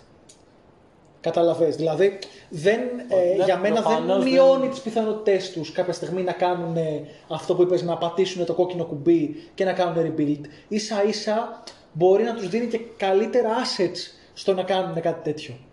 Εγώ είναι ακριβώς αυτός ο λόγος που τους είχα τόσο ψηλά και στη δικιά μου λίστα ε, και μάλιστα κάπως κοντά χτυπιούνται με τους Bucks ε, για την πρώτη θέση που είναι ότι πιστεύω ότι ουσιαστικά δεν πιστεύω ότι αυτή η ομάδα αυτή τη στιγμή ε, με την εξέλιξη των παιχτών που έχουν αυτή τη στιγμή μπορούν να καταλήξουν στο να είναι contenders. Αλλά παρόλα αυτά είναι μια ομάδα πραγματικά γεμάτη assets για οποιοδήποτε trade μπορούν να, ε, μπορούμε να σκεφτούμε και σίγουρα το ότι αυτό κατέληξε μέσω της, όπως το είπαμε και πριν, μιας ανταλλαγής του Russell Westbrook ε, και πιο πριν ουσιαστικά να έχει καταλήξει από τον John Wall, είναι σίγουρα κάπως, σίγουρα τρομερά πετυχημένα ε, trade για τους Wizards. Τώρα, εγώ συμφωνώ και σε αυτό που λέει ο Κωστής, ότι για μένα και μια ανταλλαγή του Bill πρέπει να είναι μάλλον στο πρόγραμμα ε, το επόμενο διάστημα για τους Wizards, αλλά αυτό μπορεί να γίνει και μέσα στη διάρκεια της σεζόν και έχουν όλο τον χρόνο μπροστά τους άμα έχουν σκοπό να κάνουν αυτή την κίνηση να δουν και το πώς θα εξελιχθούν παίκτες όπως είναι ο Κάιλ Κούσμα, όπως είναι το, ο Τόμας Μπράιαντ Ναι, ναι. ε, και πολλά assets που έχουν ε, και, παιδί μου και ο Ντάνι Άρντ για να δούμε το πώς θα τα πάει την επόμενη χρονιά. Και το draft που κάνανε φέτος ο Κίσπερτ Να πω ένα τέτοιο σημείο μόνο, ίσως να ήταν καλύτερη επιλογή στο draft, αντί για τον Γκίσπερτ να πάρουν ένα παρόμοιο παίχτη που ίσως όμως να έχει υψηλότερο potential και λόγω ηλικίας και λόγω αθλητικών προσόντων, να πάρουν τον Ντρέι Μέρφυ, ο οποίος πήγε με το νούμερο 17, ήταν δηλαδή διαθέσιμος με το pick τους το νούμερο 15, που πήγε στους Pelicans. Ε, ένας παίχτης που κι αυτός έχει ε, το τρίποντο, εντάξει, ίσως το κολέγιο να μην ήταν ε, στο ίδιο volume με αυτό του, του Kispert, έτσι, αλλά όπου έχει σίγουρα καλύτερα αθλητικά προσόντα, είναι σίγουρα καλύτερος αμυντικός και που στο Summer League ε, ήταν ε, πραγματικά εξαιρετικός για τους Pelicans. Ε, θέλω να αναφέρω και ένα mock trade, μια πιθανότητα δηλαδή trade αν θα τη βλέπατε και γιατί είναι ένας παίχτης που δεν μου ταιριάζει τόσο στο rotation των Wizards και ε, θα μου τέριαζε στο rotation της ομάδας που θα αναφέρω πώς θα σας φαινόταν να πάει ο Χάρελ ε, στον Dallas για τον Dwight Powell και ίσως ένα μελλοντικό draft pick πρώτου γύρου εφόσον έχουν να το δώσουν ε, τον Dallas. Με τα protection του έτσι, δεν λέω να, να πάει unprotected. Ε, νομίζω πως ο Χάρελ δεν έχει κανένα λόγο να παίρνει χρόνο, να τρώει χρόνο από τον Thomas Bryant και τον Daniel Gafford, δύο νεότερους δηλαδή παίχτες από τον ίδιο και όχι απαραίτητα χειρότερους παίχτες από τον ίδιο και αντίστοιχα νομίζω πως τον Dallas θα ήταν μια πολύ καλή ομάδα να καλύψει τις αδυναμίες του Χάρελ. Δηλαδή το πρόβλημα του Χάρελ ποιο είναι, ότι δεν είναι καλός rim protector έτσι, και δεν κάνει space το, το γήπεδο. Σε μια ομάδα όμως που μπορεί να παίξει ταυτόχρονα με τον Porzingis ένα παίχτη που προσφέρει ακριβώς αυτά τα δύο, rim protection και, και τρίποντο, θα μπορούσε θεωρώ ο Χάρελ να είναι ιδιαίτερα, ιδιαίτερα χρήσιμος. Ένας ικανοποιητικότατος ρολίστας, έτσι όχι κάτι παραπάνω, αλλά να προσφέρει πολύ σημαντικά λεπτά. Ωραία να περάσουμε άμα είναι στην επόμενη ομάδα ε, που είναι ουσιαστικά πλέον στη λίστα μου ε, ο πέμπτος δεδομένου ότι έχουν ακουστεί και κάποιες ομάδες από εσάς και είναι οι Chicago Bulls. Πιστεύω είναι λίγο controversial η επιλογή μου για το, τον Chicago Bulls σαν winners. Εγώ τους έχω στους χαμένους. για να Ωραία, καταλάβεις. ωραία, θα είναι ωραία αυτό, αυτή η συζήτηση λοιπόν. Ε, ρε παιδί μου, εγώ τους έχω στους winners, κατά κύριο λόγο όχι επειδή πιστεύω ότι γίνανε contenders αυτή τη στιγμή με τις κινήσεις που κάνανε, αλλά παρόλα αυτά γιατί κάπως οι Chicago Bulls, όντας ρε παιδί μου και ένα από τα ε, μεγαλύτερα και πιο ιστορικά κάπως franchise του NBA, πιστεύω ότι οι κινήσεις που έχουν κάνει ε, τόσο τα τελευταία χρόνια όσο και αυτή τη στιγμή στη- και για την off-season που μιλάμε, τους φέρνουν εν- ο- ένα βήμα πιο κοντά κάθε φορά στην λογική ότι είμαστε πάλι ένας υγιής οργανισμός που μπορούμε να κάνουμε contending και ότι τα επόμενα κάπως χρόνια αυτό θα είναι μια σταθερά που θα προσελκύσει και κάπως τα μεγάλα ονόματα ε, του NBA να δούνε με καλό μάτι ε, την πόλη του Chicago και του Chicago Bulls. Είναι προφανώς μεγάλο ερώτημα και μπορεί να καταλήξει αντίστοιχα σε αποτυχία άμα τη φετινή σεζόν για παράδειγμα δεν καταφέρουν να μπουν στα play-offs ας πούμε. Παρόλο που εγώ και γι' αυτό τους έχω ε, στους winners πιστεύω ότι αυτή η ομάδα ε, με, τα, επι- με το επιθετικό ταλέντο που έχει στη regular season και παρά τα αμυντικά προβλήματα θα καταφέρει να, ε, να μπει και σε καλή θέση, δηλαδή την έβλεπα στις θέσεις 5-6 ίσως ε, ε, της regular season στην Ανατολή του Chicago Bulls και με αυτόν τον τρόπο κάπως πιστεύω ότι όντως ε, μπαίνει ξανά στο προσκήνιο ε, στο NBA και ότι θα έχει ένα καλύτερο μέλλον. Πιο συγκεκριμένα για να πω και τις κινήσεις που Ναι, έτσι αναφέραμε. έχουν γίνει. Ε, οι Chicago Bulls υπέγραψαν τον Lonzo Ball, ε, υπέγραψαν τον Alex Caruso που έφυγε από τους Los Angeles Lakers και υπέγραψαν και τον DeMar DeRozan ε, στη free agency. Ε, μιλάμε, ρε παιδί μου, ο κάθε ένας ξεχωριστά μπορεί να προσφέρει αρκετά πράγματα. Ο Lonzo Ball, ε, όντας ένας αρκετά καλός σουτέρ και με δεδομένο ότι πήραν και τον DeRozan, ο οποίος βοηθάει και στη δημιουργία ε, και μένει να το δούμε βέβαια και το κατά πόσο θα επιλέξουν αυτόν τον τρόπο παιχνιδιού οι Bulls. Νομίζω ότι έχουν ένα αρκετά καλό fit επιθετικά. Μιλάμε για το και ταυτόχρονα και με το Λαβίν, ο οποίος και αυτός μπορεί να προσφέρει στη δημιουργία. Ο Βούσεβιτ που παραμένει ένα επιθετικό όπλο το οποίο είναι πολύ σημαντικό ρε παιδί μου για τη regular season. Νομίζω ότι ε, αν ένα πράγμα κάπως ε, μπορεί να αποτελέσει πρόβλημα είναι το, ε, το βάθος το οποίο δεν έχουν στο πάγκο τους Και κατά βάση τα φτερά. και κατά βάση τα φτερά, αν και στα φτερά ο Patrick Williams εγώ θεωρώ ότι μπορεί να δούμε μια ε, αρκετά καλή σεζόν του φέτος και μια εξέλιξη σε σχέση με πέρυσι. Ε, είναι και Νομίζω αυτό... θα ξεκινάει και βασικός ο Patrick Ναι. Williams. Ο Patrick Williams Όχι, ε, το είπα, πλέον για τα, εννοείται. το είπα για τα φτερά. Α, ναι, τα φτερά, η αναπληρωματική, όντως θα υπάρχει, θα υπάρχει ζήτημα. Η λογική λέει, για να το πούμε αυτό, η βασική πεντάδα θα είναι Lonzo Ball, ε, Zach Lavin, ε, Patrick Williams, DeMar DeRozan και Νίκολα Βούσεβιτς. Ναι, ναι, ναι. Εντάξει, εγώ όπως είπα τους έχω στους losers. Ε, ποιο είναι το ζήτημά μου. Θεωρώ ότι το fit επιθετικά όντως μπορεί να δουλέψει. Ειδικά εφόσον υλοποιήσουν μια λογική όπου ο βασικός τους ε, δημιουργός, γιατί δεν ξέρω, μπορεί κάποιοι να μην έβλεπαν τους Spurs, αλλά εφόσον ο, δημιουργός, ε, ο βασικός τους δημιουργός είναι ο DeMar DeRozan. Ε, Δηλαδή όσοι θεωρούν ότι σε αυτή την ομάδα την μπάλα στα χέρια στο 5 εναντίον 5, στην half court επίθεση δηλαδή, θα πρέπει να την έχει ο Lonzo Ball, ε, ε, βλέπουν λάθος στο μπάσκετ. Ο Lonzo Ball επιθετικά, στη half court επίθεση επιμένω, είναι στην πραγματικότητα ένας spot shooter και connector. Να, να δώσει τη δευτερεύουσα δημιουργία, τη δεύτερη πάσα κτλ. Ε, δεν μπορεί να λειτουργήσει ως βασικός δημιουργός, ως βασικό playmaker ε, στο 5 εναντίον 5.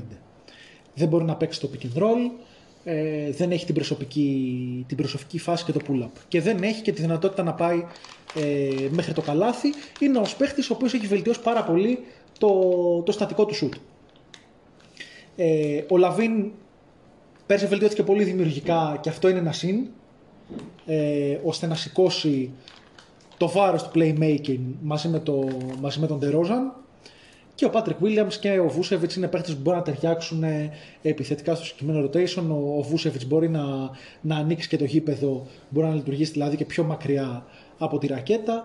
Ε, και ο Patrick Williams εφόσον βελτιώσει και το, και το shoot του θα είναι και αυτός χρήσιμος επιθετικά.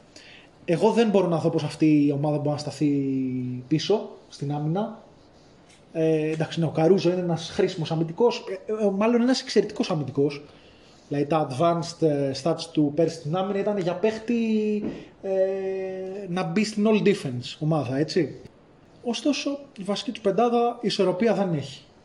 Έχει δύο παίχτες που είναι καλοί αμυντικοί, μάλλον έχει έναν παίχτη που είναι αυτή τη στιγμή καλός αμυντικός, το Lonzo Ball, ε, ο οποίος όμως δεν είναι lockdown defender, είναι ένας χρήσιμος αμυντικός σε μια ομαδική λογική άμυνας και ο Patrick Williams είναι prospect ακόμα στο κομμάτι της άμυνας, δεν είναι ένας έτοιμος δουλεμένος αμυντικός. Είναι ένας παίχτης που έχει τα physical στοιχεία να γίνει κάποια στιγμή στο μέλλον ένας καλός αμυντικός. Ή και ένας πολύ καλός αμυντικός. Ε, σε αυτή την ομάδα δεν υπάρχει rim protection. Το backup πεντάρι είναι ο Tony Bradley, ένας εντάξει, μέτριος backup center, όχι κάτι, όχι κακός, αλλά όχι και κάτι συγκλονιστικό. Όπως είπα, βάθος στα φτερά δεν υπάρχει. Στα guard με τον Kobe White και με τον ε, Ντοσόν μου και με τον ε, ε, Καρούζο κάτι γίνεται. Να δούμε τι θα γίνει και με τον Λάουρι, ο οποίος ακόμα δεν έχει φύγει. Δεν έχει βρει, από ό,τι φαίνεται, πρόταση υψηλότερη από το qualifying offer που του έχουν προσφέρει οι Bulls για να κρατήσουν ε, τα, τα Νομίζω δικαιώματά Οι του. μόνες φήμες είναι για τον Dallas, ένα sign and trade. Ναι. Όπου τι, για τον ε, Powell, Για ο τον Powell θα Powell, γυρνούσε ναι. πίσω. Ναι, εντάξει, οκ. Γενικά εγώ θεωρώ ότι, καταρχάς να πούμε ότι ε, έχει σημασία όχι απλά ποιους, πήρες, ποιους παίχτες πήρες, αλλά και τι έδωσες. Είτε υπό τη μορφή χρημάτων συμβολαίου, είτε υπό τη μορφή picks. Δηλαδή, για να πάρουν τον, ε, για να πάρουνε τον Τερόζαν, δώσανε ένα pick πρώτου γύρου, δύο pick δεύτερου γύρου και του δώσανε και 28 εκατομμύρια συμβόλαιο το χρόνο εγγυημένα. Δηλαδή, εγώ δεν μπορώ να την καταλάβω την κίνηση αυτή, στα λεφτά αυτά. Κυρίως γιατί δεν μπορώ να καταλάβω ποιον ανταγωνιζόντουσαν. Ο Ντερόζαν στις ε, φήμες και στα ρεπορτάζ για την off-season πριν υπογράψει, ε, στην πραγματικότητα η κουβέντα γινόταν για να πάρει την, ε, την, την πλήρη mid-level exception. Δηλαδή 9,5 εκατομμύρια το χρόνο. Πόσα από αυτά φτάσαμε στα 28. Ποια άλλη ομάδα υπήρχε να του δίνει αντίστοιχα λεφτά, ποια ομάδα ανταγωνιζόντουσαν οι Bulls και έπρεπε να του δώσουν τέτοιο συμβόλαιο για να τον αποκτήσουν; Εγώ δεν μπορώ να το κατανοήσω τη συγκεκριμένη κίνηση στα λεφτά αυτά. Ε, Και δίνοντας και μάλιστα και first round pick για κάποιους χρήσιμους παίχτες όπως ο Ταντέου Young, ο οποίος δεν θα μου κάνει καθόλου εντύπωση στο trade deadline να του δώσουν οι Spurs και να πάρουν πίσω για κάποιο draft πρώτου γύρου ακόμα, ακόμα από κάποιον contender που ψάχνει τέτοιου τύπου ψηλό. Ε, για τον Τερόζαν να πω ότι όντως με τις φήμες που ακουγόντουσαν ήταν overpaid και δώσανε και κάποια assets για να τον Δεν είναι πάρουν. απλό overpaid, είναι το χειρότερο συμβόλαιο που δόθηκε τη φετινή off-season. Με διαφορά. Εντάξει. Ο Τερόζαν είναι πόσο χρόνο είναι αυτή τη στιγμή; 32 νομίζω. Κοίτα, για να δόθηκαν τόσα χρήματα, εντάξει, σίγουρα ήταν overpaid. Δεν το... Δηλαδή θα τον πληρώνουν μέχρι τα μπορούμε να το- 35-36 του 28 εκατομμύρια το χρόνο. Είναι συγκλονιστικά πολλά λεφτά. Είναι σίγουρα συγκλονιστικά πολλά λεφτά. Απλά σίγουρα ρε παιδί μου για να δώσουν αυτά τα χρήματα δεν ήταν ότι ήταν και στο να υπογράψει τη mid-level ε, στα 9. Μα ποιος Όχι, άλλος μπορούσε να του πιθανότατα προσφέρει θα περισσότερα από ήταν, αυτά; Εγώ πιστεύω ότι πιθανότατα θα υπέγραφε τη mid-level exception σε κάποια ομάδα που θα έκανε contending. Πιθανότατα θα πήγαινε να διεκδικήσει κάποιο πρωτάθλημα. Ωραία, δώστε 15 το χρόνο, μην του δώσει 28. Ε, Απλά ρε παιδί μου, πέρα, πέρα από το συμβόλαιο του Ντερόζαν που όντως μπορεί τα ποσά να είναι αρκετά μεγαλύτερα από αυτά που- που θα μπορούσαν να δώσουν για να τον πάρουν και με μεγάλη διάρκεια συμβολέου. Ε, νομίζω, ε, θα βάλω και εγώ ένα θετικό, δεν τους έχω στους top ε, νικητές ε, της free agency, αλλά και εγώ θα βάλω ένα θετικό πρόσημο στην κίνηση που κάνανε οι Bulls με την έννοια ότι Όντως, δύο δρόμοι υπήρχαν νομίζω για τους Bulls. Ο ένας ήταν ε, απλά να ανανεώσουν ε, με μακροχρόνιο συμβόλαιο το Λαβίν, να κρατήσουν το Young Core που είχαν ε, και πέρσι και να δουν πιθανότατα και εκτός play-off και του χρόνου και να δουν πώς μπορούν να χτίσουν ε, την ομάδα τα επόμενα χρόνια. Εντάξει, το, το LaVine λογικά δεν θα τον κάνουν extend από τώρα. Γιατί ο LaVine Ναι. ζητάει και καλώς ζητάει max. Δηλαδή νομίζω θα μπορέσει να το βρει του χρόνου. Νομίζω και οι ανέβασε Bulls δεν μπορούν να αρκετά- του προσφέρουν φέτος max συμβόλαιο. Ναι, θα μπορούσαν να είχαν οι δύο δρόμοι που έλεγα. Ήταν ο ένας να δημιουργήσουν χώρο, να προσφέρουν το. Δεν είναι μακροχρόνιο ζήτημα συμβόλαιο. χώρου, είναι ζήτημα των ε, κανονισμών για το τι, ε, τι extensions μπορείς να προσφέρεις σε ένα παίχτη ένα χρόνο νωρίτερα. Δηλαδή του χρόνου κανονικότατα, επειδή έχουν τα Bird rights του, μπορούν να του προσφέρουν ένα max συμβόλαιο. Δεν μπορούσαν να το κάνουν νωρίτερα extend. Ok. Δεν μπορούσαν να το κάνουν από φέτος. Ε, Οκ, τέλος πάντων, ε, αυτό που θέλω να πω είναι ότι όντως μπορεί να έχασαν κάποια asset τους, ε, αλλά οι Bulls γίνονται για μένα είναι από τα τις ομάδες με τα μεγαλύτερα ερωτηματικά της στη φετινής σεζόν. Μπορώ να τους δω αν λειτουργήσει. Είναι πολύ καλή η επίθεσή τους και υποφερτή η άμυνά τους, δεν είναι τραγική. Μπορώ να τους δω μέχρι την πέμπτη θέση στη regular season. Μπορώ να τους δω με μια ευκολία και στην ένατη θέση της regular. Με την έννοια ότι και πέρσι ας πούμε το fit Λαβίν Βούξεβιτς όσο έπαιξε μαζί δεν ήταν ε, και κάτι τρομερό επιθετικά και όντως μπαίνουν όλα τα ερωτηματικά που έβαλε και ο Θοδωρής για την άμυνα ε, των Bulls ε, την επόμενη χρονιά. Ωστόσο έχουν νεαρούς παίχτες ακόμα, έχουν τον Λαβίν, έχουν τον Lonzo Ball, έχουν τον Patrick Williams. Νομίζω ποντάρουν πολλά και στην εξέλιξη του Patrick Williams για τα επόμενα χρόνια. Ναι, αν μπορεί να μαρκάρει πέντε παίχτες σε, σε μία επίθεση, εντάξει. Όχι, θα λειτουργήσει. Μα δεν είναι το ζήτημα τι θα κάνουν φέτος. Εγώ αυτό λέω ότι όσε κινήσει και αν- ο- ότι οι κινήσεις τους δεν δέσμευσαν το μέλλον τους ακριβώς. Παιδιά, τι δεν θες να το λέω. Δώσαν 28 εκατομμύρια στον 32χρονο Ντερόζαν. Εγγυημένα για τα επόμενα 3-4 χρόνια. Ναι, αλλά άμα δεις τον μέσο όρο τον Patrick Williams, Lonzo Ball και Zach Lavin, η ομάδα έχει μέλλον. Αν καταφέρει να κρατήσει αυτούς τους τρεις νεαρούς, γίνει μια ομάδα η οποία μπαίνει στα playoff με τον Ντερόζαν και τον Vucevic και σε 2-3 χρόνια ε, που θα λήξουν τα συμβόλαιά τους ή τέλος πάντων μπορέσει να τους ξεφορτωθεί ε, θα έχει τρεις όχι ακριβώς all-star παίχτες αλλά θα έχει τρεις πολύ καλούς παίχτες για να ε, χτίσει και μια ομάδα που μπορεί να ανταγωνιστεί στο κορυφαίο επίπεδο της Ανατολής. Κλείνοντας για τους Bulls, ok, είπατε εσείς ρε παιδί μου τα επιχειρήματά σας γιατί τους θεωρείτε κατά κάποιο τρόπο ε, νικητές. Ε, εγώ θα επιμείνω στο κλου ότι τα, βα- τα βανιάσανε, το, το χαμηλώσαν το ταβάνι τους. Υψ- Δώσανε boost στο, στο floor τους και χαμηλώσαν το ταβάνι τους. Ε, εγώ θεωρώ ότι παραμένουν play-in team, ακόμα και μετά από αυτές τις κινήσεις. Δηλαδή, θα θεωρώ το πιο πιθανό να καταλήξουν στις θέσεις 10 με, με 7. Ε, και γι' αυτό τους θεωρώ, τους βάζω στους χαμένους. Καταλαβαίνω όμως και εντάξει ας κλείσουμε με αυτό ότι αν ήμουν ο παδός του Σικάγο το γεγονός ότι θα ξαναείμαστε relevant ότι θα βλέπω τα παιχνίδια μου και θα έχω να βλέπω παίχτες με μια συγκεκριμένη αξία και που θα ελπίζω να είμαστε ανταγωνιστικοί είναι από μόνο του μια, μια νίκη για το fanbase, έτσι. Απλά δεν είμαι της άποψης ότι πρέπει να, να υποβαθμίσεις το, το μελλοντικό, τη, τη μελλοντική κατάσταση ενός franchise για να ε, βελτιώσεις το τώρα, αν η βελτίωση αυτή δεν συνεπάγεται contending. Αυτά. Εγώ το μόνο τελευταίο σχόλιο είναι ότι θα συμφωνούσα full με αυτό.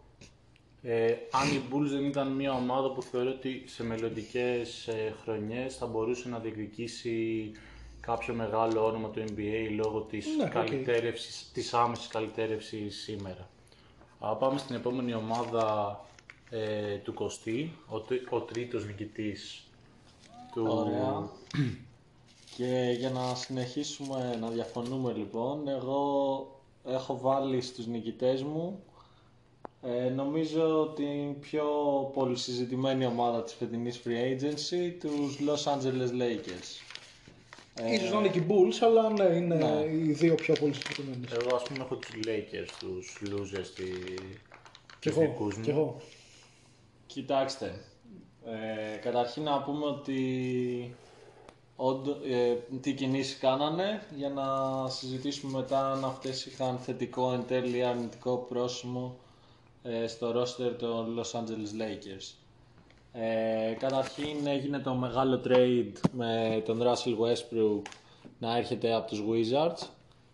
Μία κίνηση που και εγώ δεν θεωρώ ότι θα βοηθήσει τους Lakers στην προσπάθειά τους να επιστρέψουν στην κορυφή του NBA το επόμενο χρόνο. Μιλάμε για ένα παίχτη ο οποίος έχει δείξει όλη την καριέρα ότι υπηρετεί ένα συγκεκριμένο στυλ μπάσκετ το οποίο, στο οποίο μπορεί να είναι efficient. Ε, έχει κακό shoot, δεν βοηθάει στο spacing της ομάδας. Στο οποίο μπορεί να είναι efficient.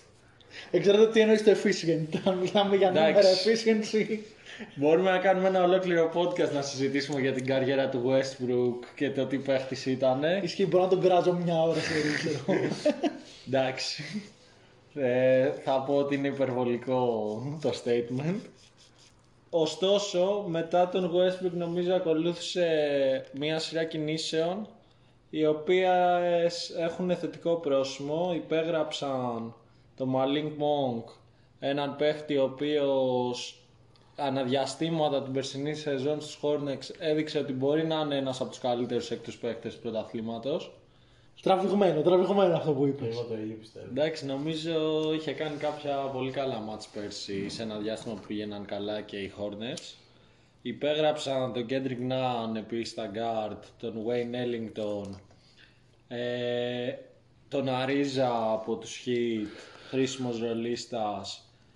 Υπέγραψαν και τον Καρμέλο Άντωνη που επιθετικά μπορεί να δώσει κάποια παραγωγικά λεπτά. Στην άμυνα νομίζω δεν μαρκάρει πλέον κανέναν παίχτη του NBA. Τα βάλουμε κάτω αυτά μετά, άμυνα επίθεσης, θα τα βάλουμε όλα. Ε, και τον Dwight Howard ε, στο 5. Νομίζω ότι για να δουλέψει το όλο πράγμα καταρχήν πρέπει να πάρουμε ως δεδομένο ότι κάπως προσανατολίζονται στο να παίζει ο Davis στο 5 για να βγάζει νόημα όλες τις κινήσεις και ο LeBron στο 4 να βρουν και ένα ρόλο στο Westbrook έτσι ώστε να μπορεί να είναι κάπως χρήσιμος και χωρίς την μπάλα. Ωστόσο γύρω τους προσθέσαν αρκετό shoot ε, και νομίζω ότι σε σύγκριση με την περσινή χρονιά πάντα ερωτηματικό είναι η υγεία ε, των παιχτών, σε τι κατάσταση είναι ο Λεμπρόν, εάν αυτό που είδαμε πέρσι στο τέλος της σεζόν είναι όντως η, το γέρασμα του βασιλιά ή αν ε, όντως τον επηρέασε ο τραυματισμός του και του χρόνου θα γυρίσει στην ίδια κατάσταση. Νομίζω με Davis και LeBron στην ομάδα σου μιλάς ούτως ή άλλως για μια super team. Και με τις κινήσεις που έκαναν οι Lakers, παρόλα τα αν τα οποία μπαίνουν, ε, νομίζω ότι είναι, έκαναν τον εαυτό τους από εκεί που έφυγαν πέρσι στον πρώτο γύρο των playoffs ε, το δεύτερο μεγαλύτερο φαβορή για τον τίτλο. Ε, και γι' αυτό θα τους βάλω στους νικητές της off-season. Δεν ξέρω αν μπορούσαν να κάνουν άλλες κινήσεις ε, με τους παίχτες τους οποίους έδωσαν που θα τους έφερναν σε αυτή τη θέση την οποία μιλάμε. Ε, δεν πιστεύω ότι είναι κάποιο underdog για τον τίτλο. Γίνεται και μια τέτοια συζήτηση ε, στα social ήδη στην Αμερική σε σχέση με το κατά πόσο μπορούν να θεωρούνται αν είναι γε- πολύ γερασμένοι ή όχι, κατά πόσο μπορούν να Εντάξει. θεωρούνται ε, μεγάλο φαβόρι για τον τίτλο κτλ. Αλλά για μένα, παρόλο που δεν πιστεύω ακριβώς ότι ειδικά η προσθήκη του Westbrook θα τους βοηθήσει στο να κατακτήσει τον τίτλο, το συνολικό πρόσημο που θα τους βάλω για τη φετινή free agency θα είναι θετικό και θα τους τοποθετήσω στο δεύτερο τρίτο φαβορή για την κατάκτηση του πρωταθλήματος την επόμενη σεζόν. Να ρωτήσω εγώ κάτι. Είπε κατά πόσο οι κινήσεις τους κάνανε το δεύτερο φαβορή για το πρωτάθλημα. Πέρσι, αν δεν είχαν τραυματισμούς, δεν θα ήταν το δεύτερο μεγαλύτερο φαβορή για το πρωτάθλημα. Σίγουρα, αν Πίσω- δεν ήταν το πρώτο. Ε, άμα σκεφτείς και τώρα ότι οι Bucks ανταγωνίζονται στην ίδια περιφέρεια με τους Nets, δηλαδή το μεγάλο φαβορή, και πέρσι και φέτος, μόνο λογικό θα ήταν. Δηλαδή θα έπρεπε να κάνουν κάτι πολύ λάθος για να μην είναι έστω το δεύτερο φαβορή για το πρωτάθλημα. Ε, εντάξει, καταρχάς να το πιάσουμε από την αρχή. Οι Lakers είναι οι expendables κανονικά για αυτό που έχει σχέση με την ηλικία. Είναι ο Sylvester Stallone, ο Bruce Willis, ο Arnold Schwarzenegger. Όλοι ρε παιδί μου κανονικά. Ε, έγραφε ο Χόλιντζερ, όπως σας έλεγα πριν σε ένα άρθρο, ότι, που σχολίαζε νικητές και αυτός και χαμένους της off-season και έκανε και κάποια έτσι αντε- σχολιάκια μικρότερα, έλεγε ότι εξαιρετικές κινήσεις του Καρμέλο Άντωνη και του Dwight Howard ε, οι Lakers γίνονται το φαβορή για να κατακτήσουν το πρωτάθλημα του 2007. Καταλαβαίνετε ρε παιδί μου ποιο είναι το πνεύμα της, ε, τη- του σχολείου αυτού. Ε, για μένα αποφάσισαν να πάρουν τον Westbrook, τον οποίο εντάξει, μπορεί να μην έχω σε πολύ μεγάλη εκτίμηση σαν παίχτη, αλλά οκ, καταλαβαίνω ότι σε αυτή την ομάδα θα είναι το τρίτο βιολί. Το ζήτημα είναι τι θα πει να είναι ο Westbrook καταρχάς το τρίτο βιολί επιθετικά. Ε, πώς θα λειτουργήσει αυτό το πράγμα. Θα έχει την μπάλα εκείνος, θα είναι ο χειριστής της επίθεσης εκείνος. Στη regular season, ok. Στα playoff, ε, σουτέρ όντως βάλανε γύρω του. Αυτό όμως δεν αναιρεί τις αδυναμίες του Westbrook να δημιουργήσει half-court επίθεση. Για μένα, ο μόνος τρόπος που θα μπορούσε να λειτουργήσει επιθετικά ένα σχήμα που έχει μέσα LeBron, Davis και Westbrook με δύο σουτέρ δίπλα τους θα ήταν καταρχάς να ήταν ο, ο Davis στο 5 προκειμένου να παίζουν ακριβώς αυτό δύο σουτέρ δίπλα τους και επίσης να είναι η μπάλα στα χέρια του LeBron και ο Westbrook να, δημιουργεί, να λειτουργεί ως ένας Bruce Brown με στεροειδή. Δηλαδή είναι μια καλή, μια αναβαθμισμένη έκδοση του ρόλου που έπαιζε ο Bruce Brown πέρυσι στους Nets. Screener, κάτερ, ε, μια εκδοχή ενός περίεργου και αρκετά μέτα, ρε παιδί μου, μεταμοντέρνου ε, small ball center. Το ζήτημα είναι ότι θα δίναμε πολύ λίγες πιθανότητες να ακολουθήσουν αυτό το μοντέλο. Ακόμα και να τα ακολουθήσουν. Α πούμε ότι τα ακολουθούν αυτοεπιθετικά. Για μένα τα μεγαλύτερα προβλήματα προκύπτουν αμυντικά για τους Lakers. Οι Lakers χάσαν τους δύο καλύτερους τους περιφερειακούς αμυντικούς. Έτσι. Χάσανε τον Άλεξ Καρούζο και χάσανε και τον Κάλτελ Pope. Για μένα ε, εκεί τίθενται τα περισσότερα ερωτηματικά, όχι γιατί δεν υπάρχουν ερωτηματικά στην επίθεση, αλλά γιατί αυτά εφόσον κάνει pitching ο Westbrook σε ένα συγκεκριμένο ρόλο, θα μπορούσαν να δω πώς μπορούν να λυθούν. Στην άμυνα τα, τα προβλήματά τους δεν μπορούν να λυθούν με το ρόστερ που έχουν. Δεν γίνεται.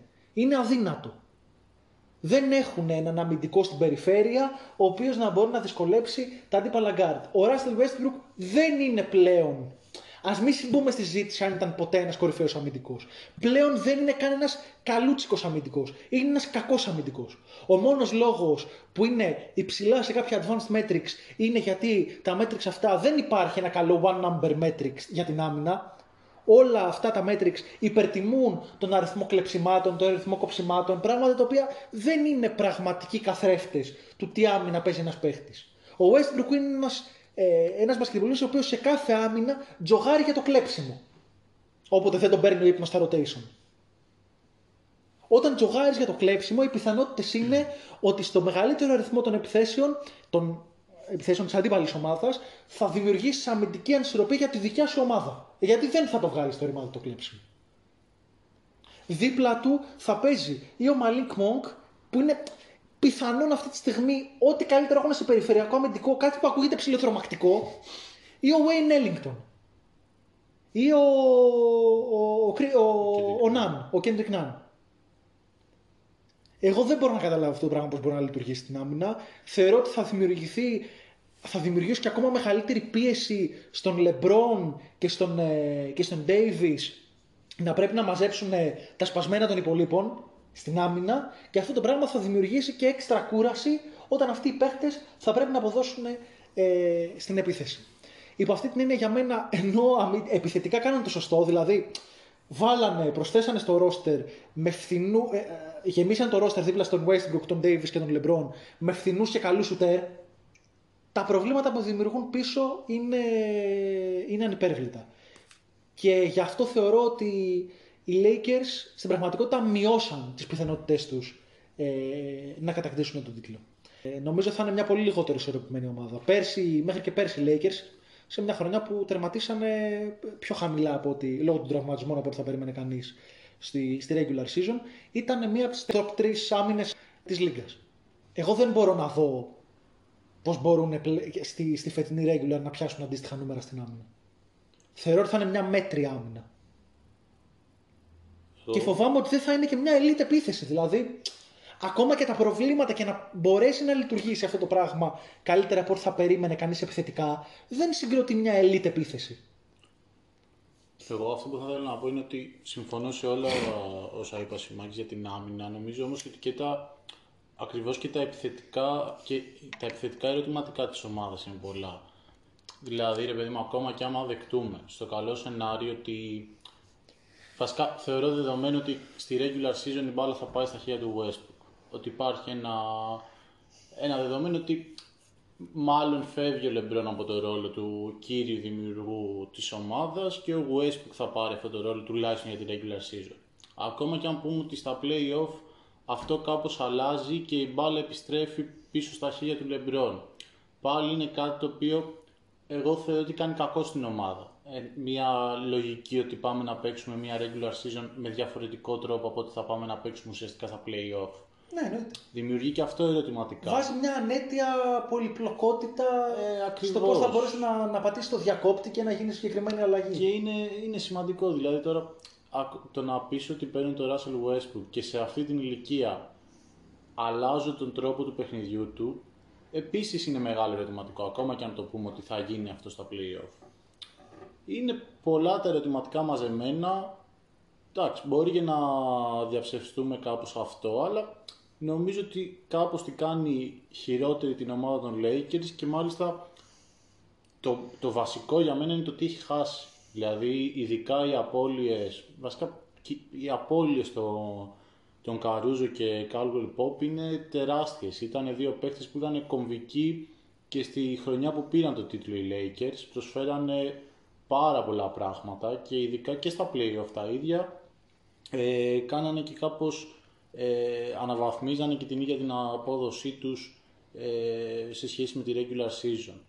Δεν ξέρω πώς μπορούν να καλυφθούν αυτές οι απώλειες και αμυντικά, αλλά ακόμα και στο κομμάτι πούμε, του σουτ που πρόσφερε ο Caldwell-Pope και αυτό ίσως μπορούμε να το δούμε περισσότερο με τους παίχτες που προσθέθηκαν, αν και δεν, εγώ δεν έχω καταλάβει ακριβώς τα σχήματα που θα παίζουν μαζί. Είχαμε μια μικρή τέτοια, ε, ε, ξεχάσαμε κάτι μικρό, ότι οι Lakers έχουν πάρει και τον Bazemore. Σωστό, αυτό ήταν πολύ σημαντική ε, κίνηση. Εντάξει, ok, okay, μπορεί ο καλύτερος του περιφερειακού αμυντικού να είναι ο Bazemore, να μην είναι ο Malik Monk.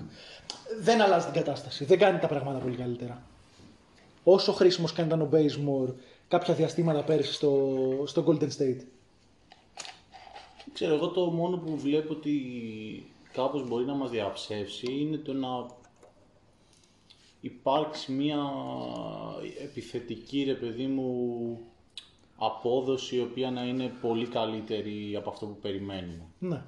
Ίσως δηλαδή το κομμάτι του και κάποιων πιο μεγάλων παιχτών όπως ο ο Καρμέλο Άντωνη που εντάξει τα τελευταία χρόνια έδειξε ότι με περιορισμένο χρόνο ρε παιδί μου μπορεί να τραβήξει εκεί που μπορεί να κολλάει κάπως η ομάδα. Αλλά γι' αυτό θα τους φάει πίσω τους πολλού. Αλλά ναι, αυτό. Δηλαδή είναι.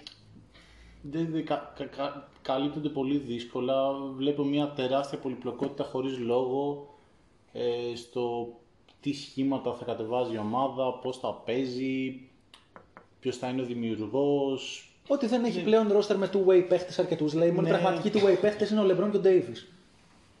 Κάπως θα πρέπει να καλύπτονται τα κενά στην άμυνα με έναν τρόπο που δεν μπορούμε να βρούμε αυτό.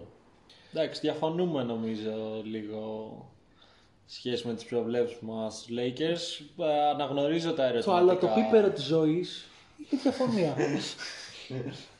Άμα συμφωνούσαμε δεν θα κάναμε podcast. Νομίζω ότι είναι η ομάδα που η off-season της είναι φτιαγμένη για να διαφωνούν όλοι ο κόσμος είτε να έχει φανατικούς υποστηρικτές που να λένε δεν είναι δυνατόν να μας λέτε ότι είναι πολύ κακή μια off-season που ήρθε ο Russell Westbrook και φτιάχνουμε ομάδα με Westbrook, ε, LeBron Davis και απ' την άλλη ένας κόσμος που λέει ότι ok, okay, θα, θα μείνω στο σχόλιο το πολύ καλή ομάδα για το 2007 αυτό. Ωραία. Και να συνεχίσουμε με τις νικήτριες της off-season. Λοιπόν, ο τρίτος μου, δικός μου νικητής. Έχουν φύγει και η πρώτη μου ομάδα η Nets, η δεύτερη Bucks, η τρίτη Wizards, η, τέσσερι, η τέταρτη Heat.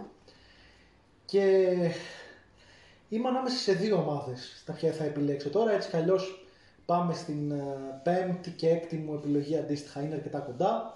Η μία μου ομάδα ε, που έχω σε αυτή τη λίστα είναι η Knicks και η άλλη ομάδα που έχω σε αυτή τη λίστα είναι οι Hawks. Θα, θα παραμείνω σε ένα mood έτσι λίγο γραφικότητας και θα διαλέξω τους Hawks ελπίζοντας ότι ίσως κάποιος άλλος να διαλέξει τους Knicks ώστε να τους ε, συζητήσουμε για αυτούς. Ε, γιατί και η off-season που έχεις, έχει ενδιαφέρον. Κατά βάση να κάνω ένα μικρό σχόλιο, η off-season των Knicks μου φαίνονται αρκετά προβληματική και θα τους είχα στους losers μέχρι να γίνει τον deal του Kemba Walker που τον πήραν σε ένα πάρα πολύ φθηνό συμβόλαιο για δύο χρόνια που θα λαμβάνει κοντά στα 8 εκατομμύρια κάθε χρόνο και μέχρι να ε, γίνει και ρεπορτάζ, μέχρι και να αποκαλυφθεί ότι τα περισσότερα, οι περισσότερες ανανεώσεις συμβολέων τους δεν είναι τριετής, δεν είναι κλειστά τριετής, αλλά είναι δύο συν ένα deals, κάτι που κάνει πολύ πιο tradable τους παίχτες που ανανεώσανε. Θα μείνω όμως στους, ε, στους Hawks, οι οποίοι θεωρητικά είχαν μια αρκετά ε, uneventful ε, έτσι, off-season, αλλά αυτό δεν είναι απαραίτητα κακό. Γιατί κάνουν τις κινήσεις που έπρεπε να κάνουν. Ποια ήταν η πρώτη κίνηση και σημαντικότερη, το κλείδωμα του Trey Young στο Supermax συμβόλαιο, ένα συμβόλαιο που άμα ε, φέτος μπει σε κάποια All NBA ομάδα θα το αποφέρει περίπου 207 εκατομμύρια την υπόλοιπη πενταετία ε, αν υπάρχει μόνο ένα πράγμα που μπορούμε να σχολιάσουμε σε σχέση με την ανανέωση του Trey Young, η οποία ήταν καθόλου αναμενόμενη, ε, είναι το γεγονός ότι στην πέμπτη σεζόν υπάρχει ουσιαστικά η δυνατότητα του, του Trey Young να, να σπάσει το συμβόλαιο. Ε, είναι κάτι το οποίο υπάρχει πλέον σαν trend, ότι όλοι οι superstar παίχτες που υπογράφουν το πρώτο συμβόλαιό τους μετά το rookie deal να βάζουν player option ε, στην τελευταία χρονιά προκειμένου να μπορούν να, να επαναδιαπραγματευτούν τότε ή να μείνουν ελεύθεροι εφόσον το, το franchise δεν καλύπτει πλέον τα, τις απαιτήσεις τους. Ε, έχω την ελπίδα ότι οι Hawks δεν θα έχουν αυτό το θέμα με τον Trey Young. Το roster που έχουν φτιάξει γύρω του είναι πολύ νεανικό και πολύ βαθύ και νομίζω ότι είναι ένας γάμος ο οποίος έτσι εκτός συγκλονιστικού απρόπτου θα, θα κρατήσει για, για πάρα πολλά χρόνια.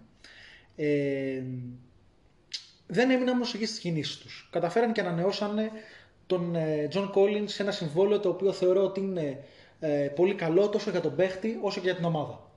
Ε, οι Hawks δεν του προσφέραν και καλά έκαναν και δεν του προσέφεραν το, το max ε, συμβόλαιο ακριβώς γιατί περιμέναν ότι δεν θα υπάρχει max προσφορά για τον John Collins ε, από κάποια άλλη ομάδα. Αυτό είναι πραγματικό, καμιά άλλη ομάδα ε, δεν προσέφερε max συμβόλαιο στον Collins, με αποτέλεσμα να τον ε, κλειδώσουν σε ένα συμβόλαιο πενταετές, ε, όπου θα, θα λάβει για τα επόμενα 5 χρόνια 125 εκατομμύρια.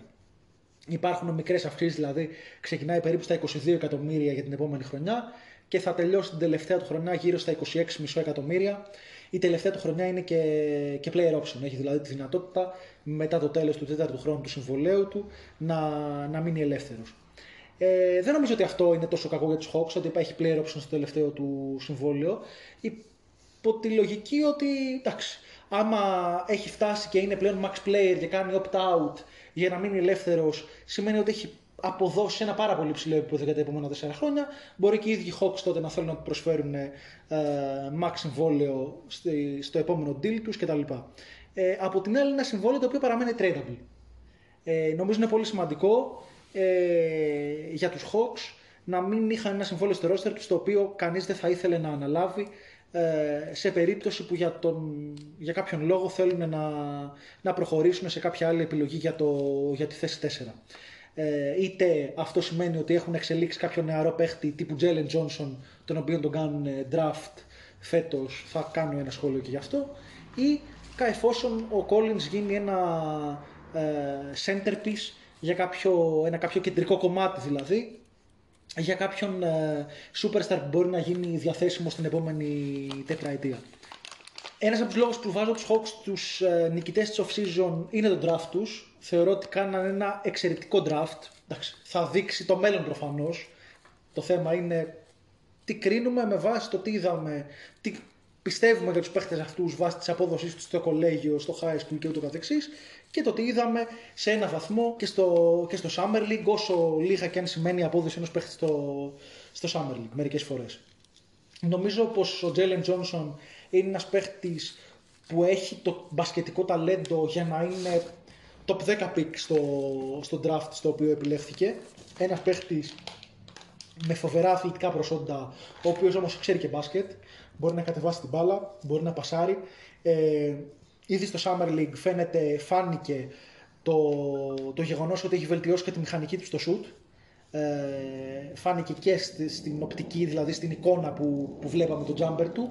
Φάνηκε και, στο, και στα ποσοστά του, σούταρε με, με 40% plus στο, στο τρίποντο, παίρνοντας και, και τρεις προσπάθειες στον αγώνα. Ε, ένας παίχτης που μπορεί να προσφέρει και στην άμυνα με το μέγεθος που έχει.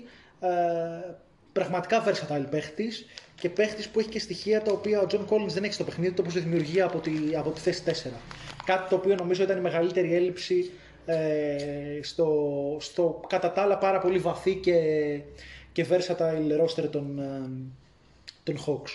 Ε, αντίστοιχα, νομίζω και πόσο ο Σαριφ Κούπερ, παρόλα τα ερωτηματικά που μπορεί να έχει στο παιχνίδι του, το μέγεθός του και το jump shot του δηλαδή, είναι ένα εξαιρετικό pick για το, για το νούμερο 48.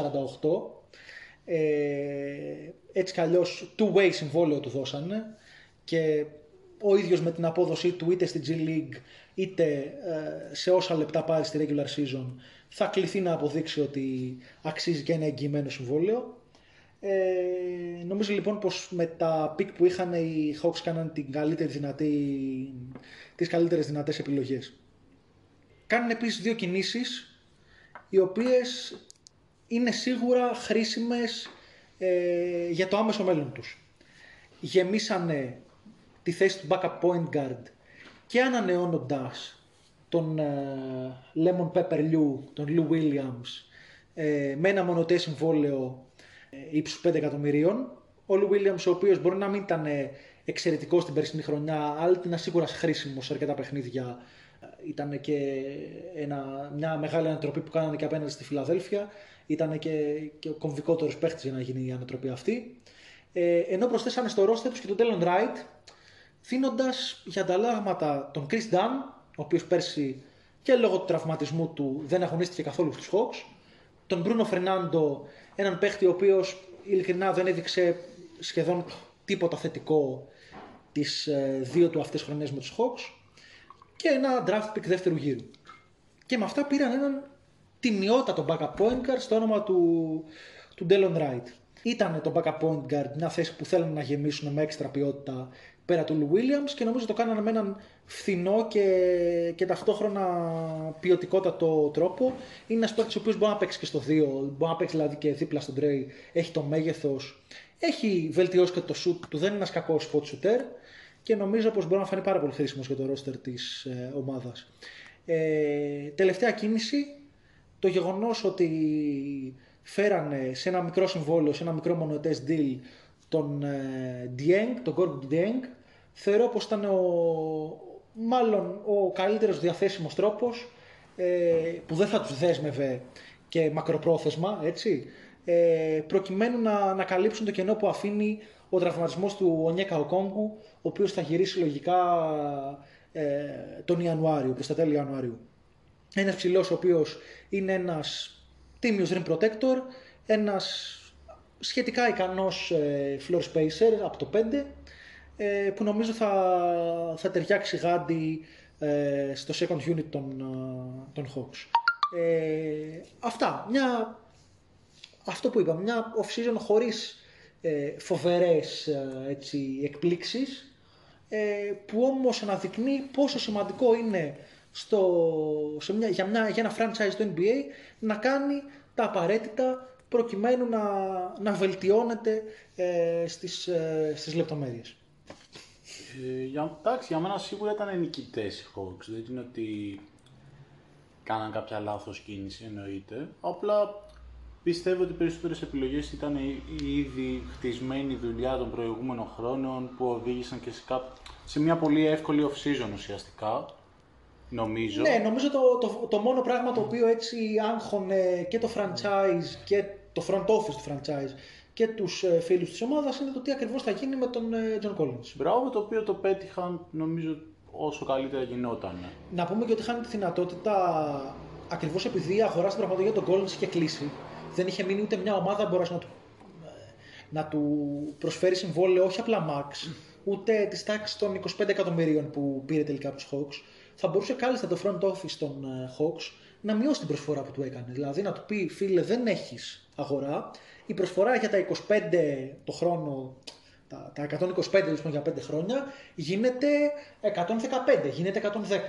Επέλεξαν να μην το κάνουν και για μένα καλώς το έπραξαν, όχι γιατί ε, απαραίτητα θα θύμωνε ο Collins και θα δημιουργούταν ε, και αυτό θα γινόταν, θα δημιουργούσε τέλος πάντων ρήξη στη σχέση του παίχτη με το franchise, αλλά κυρίως γιατί ένα ανερχόμενο franchise και μια ανερχόμενη συνολικά αγορά στο, όπως είναι η Ατλάντα, η πόλη της Ατλάντα στο, στο NBA, πρέπει να, να μπορεί να δείχνει προς τα έξω ότι είναι μια ομάδα η οποία θέλει να ικανοποιεί τους, τους, ε, τους παίχτες, τους μπασκετμπολίστες της, ότι θέλει να στέκεται δίκαιη απέναντι, στις, ε, απέναντι στους παίχτες της. Είναι πολύ σημαντικό αυτό και ίσως και λίγο υποτιμημένο, όχι τόσο από τις ομάδες, περισσότερο από τον κόσμο, Ναι. στο πόσο αντιλαμβάνεται ότι όντως έχουν σημασία αυτά. Ωραία. Ε, και περνάμε και στην τελευταία επιλογή νικητή για τη φετινή off-season από τον Βασίλη. Θέλω πολύ controversial pick τώρα να, Ε, να τελειώσουμε θα- με σφαγή. Πιστεύω ότι θα είναι controversial και μάλιστα δεν θα είμαι και καθόλου συναισθηματικός. Δεν θα, Οχ, έρχεται. ε, θα επιλέξω ομάδα την οποία δεν την πολύ συμπαθώ. Α, Ε, νομίζω ότι θα κάνουμε Memphis Grizzlies. Όχι, ίσα ίσα. Ε, θα ξεφύγω, θα προσπαθήσω να ξεφύγω από αυτό. Είναι πιο κάτω στη λίστα μου και η Grizzlies βέβαια. Λογικό. εντάξει. Αλλά ναι. Και εγώ τους είχα, ήταν οι συν δύο επιλογές μου. Ήταν δύο ομάδες που ουσιαστικά κάνανε βήμα πίσω, οι Spurs Ναι. και οι Grizzlies, που όμως για το μέλλον τους αυτό το βήμα πίσω ήταν ε, ορθό. Ωραία και για μένα λοιπόν η πλέον έκτη επιλογή μου μετά τις ομάδες που έχουν ακουστεί από όλους μας είναι οι New Orleans Pelicans. Ω, οκ. Ε, να πω την αλήθεια, εγώ θεωρώ ότι ήταν μια πάρα πολύ καλή off-season για την ε, ομάδα Πάρα της Νέας πολύ καλή Ορλεάνης. κιόλας. Ναι. Και νομίζω ένας από τους πιο σημαντικούς λόγους είναι ότι καταφέρανε κάπως να ξεφορτωθούν ε, δύο παίχτες που νομίζω και σε παλιότερες συζητήσεις αναγνωρίζαμε ότι δεν ταιριάζανε στο... Όχι, όχι μόνο το να συζητήσουμε στο κατά πόσο είναι καλός ή όχι ο Eric Bledsoe, στο κατά πόσο είναι καλός ή όχι ο Steven Adams, αλλά περισσότερο κιόλας ότι δεν κολούσαν ε, σε αυτή την ομάδα, δεν κολούσαν δίπλα από τους Zion και ε, Ingram. από τους Zion και Ingram. Και είναι σημαντικό ότι με την ανταλλαγή την οποία κάνανε με το Memphis καταφέρανε να ουσιαστικά να ξεφορτωθούν αυτά τα δύο συμβόλαια και ταυτόχρονα να αναβάλουν στο ρόστρο τους έναν παίχτη ο οποίος ο Βαλανσιούνας πιο συγκεκριμένα είναι ένα εξαιρετικό πεντάρι. Υπάρχουν ακόμα ερωτήματα fit και για εκείνον ε, όσον αφορά στο κατά πόσο ταιριάζει ε, με τον Zion και τον Ingram αλλά σίγουρα θα πω εγώ είναι πολύ λιγότερα από το κατά πόσο τέριαζε ο Steven Adams και μάλιστα ρε παιδί μου νομίζω και ε, έναν παίχτη ο οποίος είναι πάρα πολύ εύκολα tradable ε, σε άλλες ομάδες και μπορεί να γίνει, μπορεί να γίνει λοιπόν πολύ πιο, πολύ πιο εύκολα trade σε περίπτωση που δεν λειτουργήσει, δεν λειτουργήσει αυτή η κατάσταση. Ε, Να πούμε ότι είχαμε και την ε, υπογραφή του Devonte Graham στην Free Agency, ο οποίος νομίζω κιόλας ότι με τη σεζόν που έκανε την τελευταία χρονιά με τους Charlotte Hornets έδειξε ότι μπορεί να σταθεί σαν βασικός ρε παιδί μου ε, στην ομάδα των New Orleans Pelicans. Νομίζω ότι είναι Στην και... τελευταία του σεζόν δεν ήταν βασικός και στους Hornets και, ήταν, και δεν ήταν και καλή του σεζόν. Η προπέρσινη ήταν ε, Η προπέρσινη η βασική καλή του. Ισχύει, εγώ νομίζω ότι και η περσινή ήταν σχετικά καλή. Υπήρχαν ζητήματα στο ότι λόγω του ότι υπήρχε και ο Λαμέλο, υπήρχε και ο Τέρι Ροζίερ, υπήρχαν και ο Μονκ, ο οποίος έκανε πολύ καλή σεζόν. Ήταν λίγο δύσκολη η προσαρμογή κάθε φορά στις, ε, στον τρόπο με τον οποίο επέλεγε να παίξει η ομάδα. Ε, πέρα από αυτό δίν- δίνεται χώρος νομίζω και σε άλλους παίχτες ε, αυτή τη στιγμή ε, να πάρουν μεγαλύτερο χρόνο συμμετοχής. Υπάρχουν ε, νέοι παίχτες τους ε, Pelicans και πέρα από τους ε, από τα δύο μεγάλα ονόματα, ρε παιδί μου, τον Zion και τον Ingram. Υπάρχει ο, ε, ο Kira Lewis Jr. και ο, ο Nickel Alexander Walker, υπάρχει και ο Josh Hart, παίκτες οι οποίοι είναι αρκετά καλοί και εγώ πιστεύω ότι πρέπει να τους δοθεί ε, περισσότερος χρόνος ε, την επόμενη χρονιά. Πήραν και το, υπογράψαν και τον Garen Temple από το Σικάγο, μια καλή κίνηση, δίνει βάθος κάπως στο, Ναι, ήταν στο sign and trade, ε, ήταν κομμάτι του sign and trade για το, για τον Lonzo Lonzo Ball. Ball. Βεβαίως, είναι άλλη μια καλή κίνηση. Εκεί που πήραν μαζί και το Σατοράνσκι. Το Σαντοράνσκι, ναι, βεβαίως.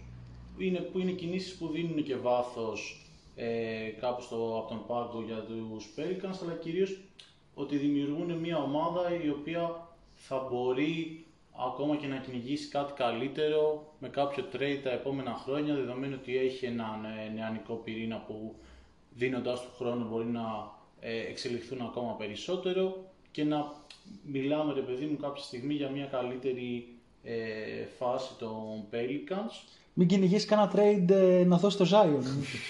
Ναι, λοιπόν. Άμα απογοητευτεί ο, ο φίλος Ε, μας. Εγώ τους Pelicans, να πω την αλήθεια, τους είχα στους χαμένους της φετινής off-season.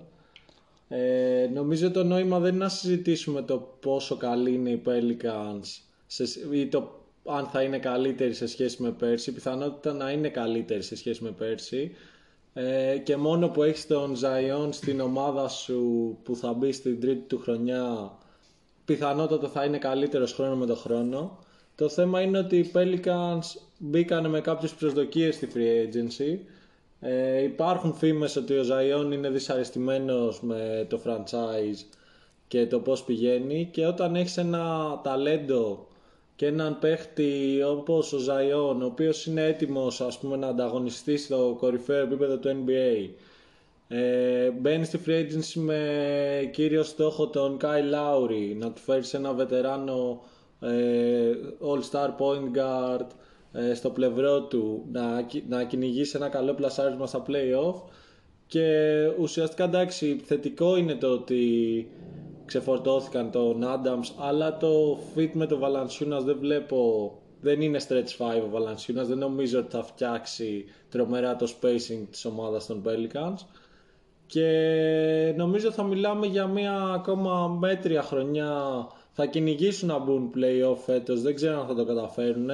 Παίζει ρόλο, δεν νομίζω ότι θα είναι τρομακτικά καλύτεροι από πέρσι, ίσως κάνουν και step down κάποιες ομάδες που ήταν από πάνω Αυτό τους. άμα κάνουν step down οι Spurs και οι Grizzlies μπορεί να διεκδικήσουν Ναι, μια θέση στο, play. play-in.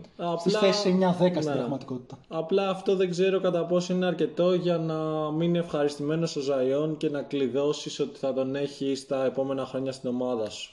Πιθανόν το μέχρι να του δοθεί και η πρώτη ανανέωση του δεν θα ζητήσει κάποιο trade. Ε, ναι. Μιλάμε για πολλά λεφτά τα οποία έχει να πάρει με, το πρώτο, με την πρώτη του ανανέωση στους Pelicans. Και ειδικά όταν Αλλά- μιλάμε για ένα παίχτη ο οποίος υπάρχει ο φόβος κατά πόσο θα είναι επιρρεπής στους τραυματισμούς. Ναι, Έτσι. Εκεί πα και το υπογράφει στα εκατομμύρια γρήγορα γρήγορα. ναι και μιλάμε για ένα franchise που έχει ήδη την εμπειρία με τον Anthony Davis και το πώς κύλησε η κατάσταση του ε, που μετά από κάποια χρόνια ζήτησε trade ε, νομίζω έχουν το άγχος και καλώς το έχουν οι Pelicans ότι πρέπει να φτιάξουν ανταγωνιστική ομάδα όσο το δυνατόν γρηγορότερα ε, γύρω από το Zion αλλά οι κινήσεις του free agency δεν δικαιολογούν δεν ε, πέτυχαν το στόχο τους. Και γι' αυτό πιστεύω ότι έχει αρνητικό πρόσημο η φετινή free agency για τους Pels γιατί ακριβώς υπήρχαν και προσδοκίες ότι θα φτιάχναν κάτι καλύτερο. Εγώ πάντως διαφωνώ σε αυτό, γιατί πιστεύω ότι θα ήταν λάθος ας πούμε, δηλαδή αναφέρθηκε ότι μπήκαμε με μεγάλες προσδοκίες στη free agency και σαν όνομα υπήρχε κατά κύριο λόγο ο Kyle Lowry. OK, εγώ... Εντάξει, όχι μόνο, υπήρχε σε ένα πολύ θεωρητικό επίπεδο και ο Ναι. Chris Paul. Η δεύτερη επιλογή ήταν ο Λάουρι και ο Dinwiddie υπήρχε ως τρίτη επιλογή. Σωστά. Καταλήξαν στην τέταρτο-πέμπτη τους. Μπράβο. Εγώ ήθελα να πω όμως ότι θεωρώ ότι τελικά θα ήταν λάθος αυτή η επιλογή. Και όσο και αν είπα και προηγουμένως, ας πούμε, τον John Collins και το πόσο σημαντικό είναι να έχει ικανοποιημένου του τάφου κτλ. Το ότι ο Zion θέλει να πρωταγωνιστήσει τώρα να, ή πιστεύει ότι μπορεί η ομάδα του με τις κατάλληλες κινήσεις να έκανε contending ε, σε... Δεν μιλάμε για contending. Δεν λέω ότι θα έκανε Μιλάμε φέτος, να μπει ακόμα και σε playoff. πιο- Ε, Βασίλη, υπάρχει ένα θέμα σε αυτό που λες. Ότι λες ότι δεν θα έπρεπε να βιαστούν. Τέλος πάντων. Ναι, ουσιαστικά αυτό είναι. Δυστυχώς, καλός ή κακός, όταν έχεις έναν παίχτη στο μέγεθος του Ζάιον, πρέπει να βιαστείς. Σε ένα σχετι... α, Το θέμα είναι να το κάνεις με πλάνο. Για παράδειγμα, οι Hawks το κάνανε με πλάνο. Καταφέρανε να βιαστούν, να, να ικανοποιήσουν την ανάγκη και την επιθυμία του Τρέι να παίξει playoff basketball και ταυτόχρονα δεν μειώσανε, χω- το κάνανε χωρίς να, ε, χωρίς να χρειαστεί να ξοδέψουν κανένα μελλοντικό asset τους. Ούτε νέο παίχτη δεν κάνανε trade. Οι Pelicans δώσανε ένα νέο παίχτη, ο οποίος είναι θεωρητικά ακόμα εξελίξιμος, όπως ο Lonzo Ball, μαζί με ένα pick πρώτου γύρου, lottery protected, αλλά pick πρώτου γύρου, για να πάρουν τον Thomas Σετοράνσκι, τον Devonte Graham, τον Garrett Temple. Αν ακουγόταν σε trade αυτό, ότι μια ομάδα δίνει ένα lottery protected first και τον Lonzo Ball, για να πάρει πίσω τον Σατοράνσκι, τον Graham και τον Garrett Temple. Θα φαινόταν σε κάποιον λογικό; Εγώ μπορώ να δεχθώ ότι το fit του Graham μπορεί να είναι καλύτερο εν τέλει. Επιθετικά τουλάχιστον. Αμυντικά υπάρχει θέμα. Αλλά Εγώ πάντως το, το ουσιαστικό είναι το κατά πόσο μπορούσαν σε αυτή την off-season πραγματικά να κάνουν κινήσεις οι, οι Pelicans δεν λέω ότι θα μπορούσαν να πάρουν τον Λάουρι, λέω ότι θα μπορούσαν να έχουν κρατήσει τον Lonzo Ball. Να, κα- να ματσάρουν απλά την προσφορά του, των Bulls. Η οποία δεν ήταν και. Γιατί κάποια στιγμή είχαν φτάσει να γράφουν εξωπραγματικά νούμερα της τάξης των σχεδόν 30 εκατομμυρίων το χρόνο για τον Lonzo Ball. 22 εκατομμύρια το χρόνο πήρε. Όχι, κοίτα, εγώ άμα μπορεί, αν τους έβαζα ένα μείον στην off-season τους, θα ήταν πραγματικά όντως το ότι δεν υπογράψανε το Lonzo Ball. Παρ... και Βέβαια ήταν και κάτι το οποίο ήταν ψηλοαναμενόμενο με την όλη τροχιά που είχε πάρει το franchise όλη την προηγούμενη χρονιά. Στο τι γινόταν δεν ξέρω κατά πόσο ήταν ανα, αναστρέψιμη η κατάσταση και νομίζω ότι και ο ίδιος ο Lonzo Ball πλέον δεν ήταν ε, και πάρα πολύ ψημένος ουσιαστικά για να παραμείνει στους ε, Pelicans με ό- ό,τι είχε γίνει το παιδί μου στο franchise. Ε, κάπως με αυτό το δεδομένο, πέρα από αυτό, μια επιλογή ας πούμε του Kyle Lowry, εγώ δεν θα την έβρισκα πετυχημένη.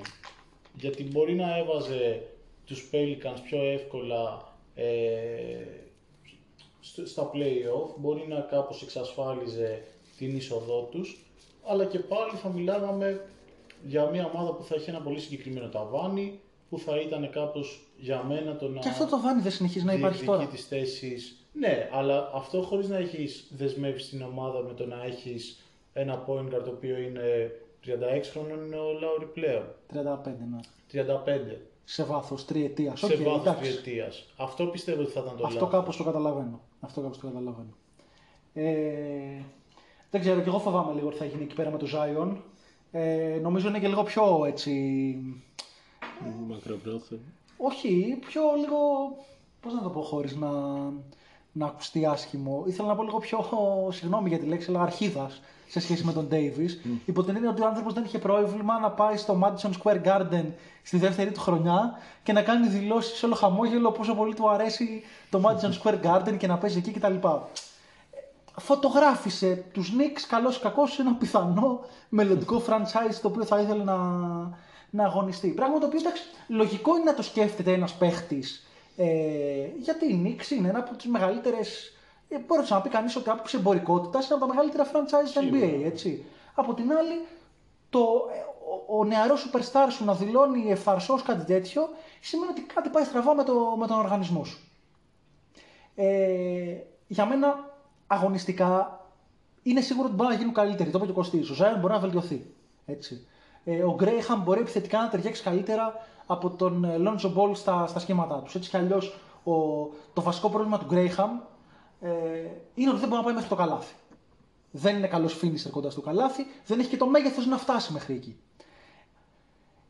Οι, οι Pelicans αυτή τη στιγμή έχουν δύο από τους top 5 ίσως καλύτερους παίχτες της περσινής σεζόν στα τελειώματα γύρω από το καλάθι.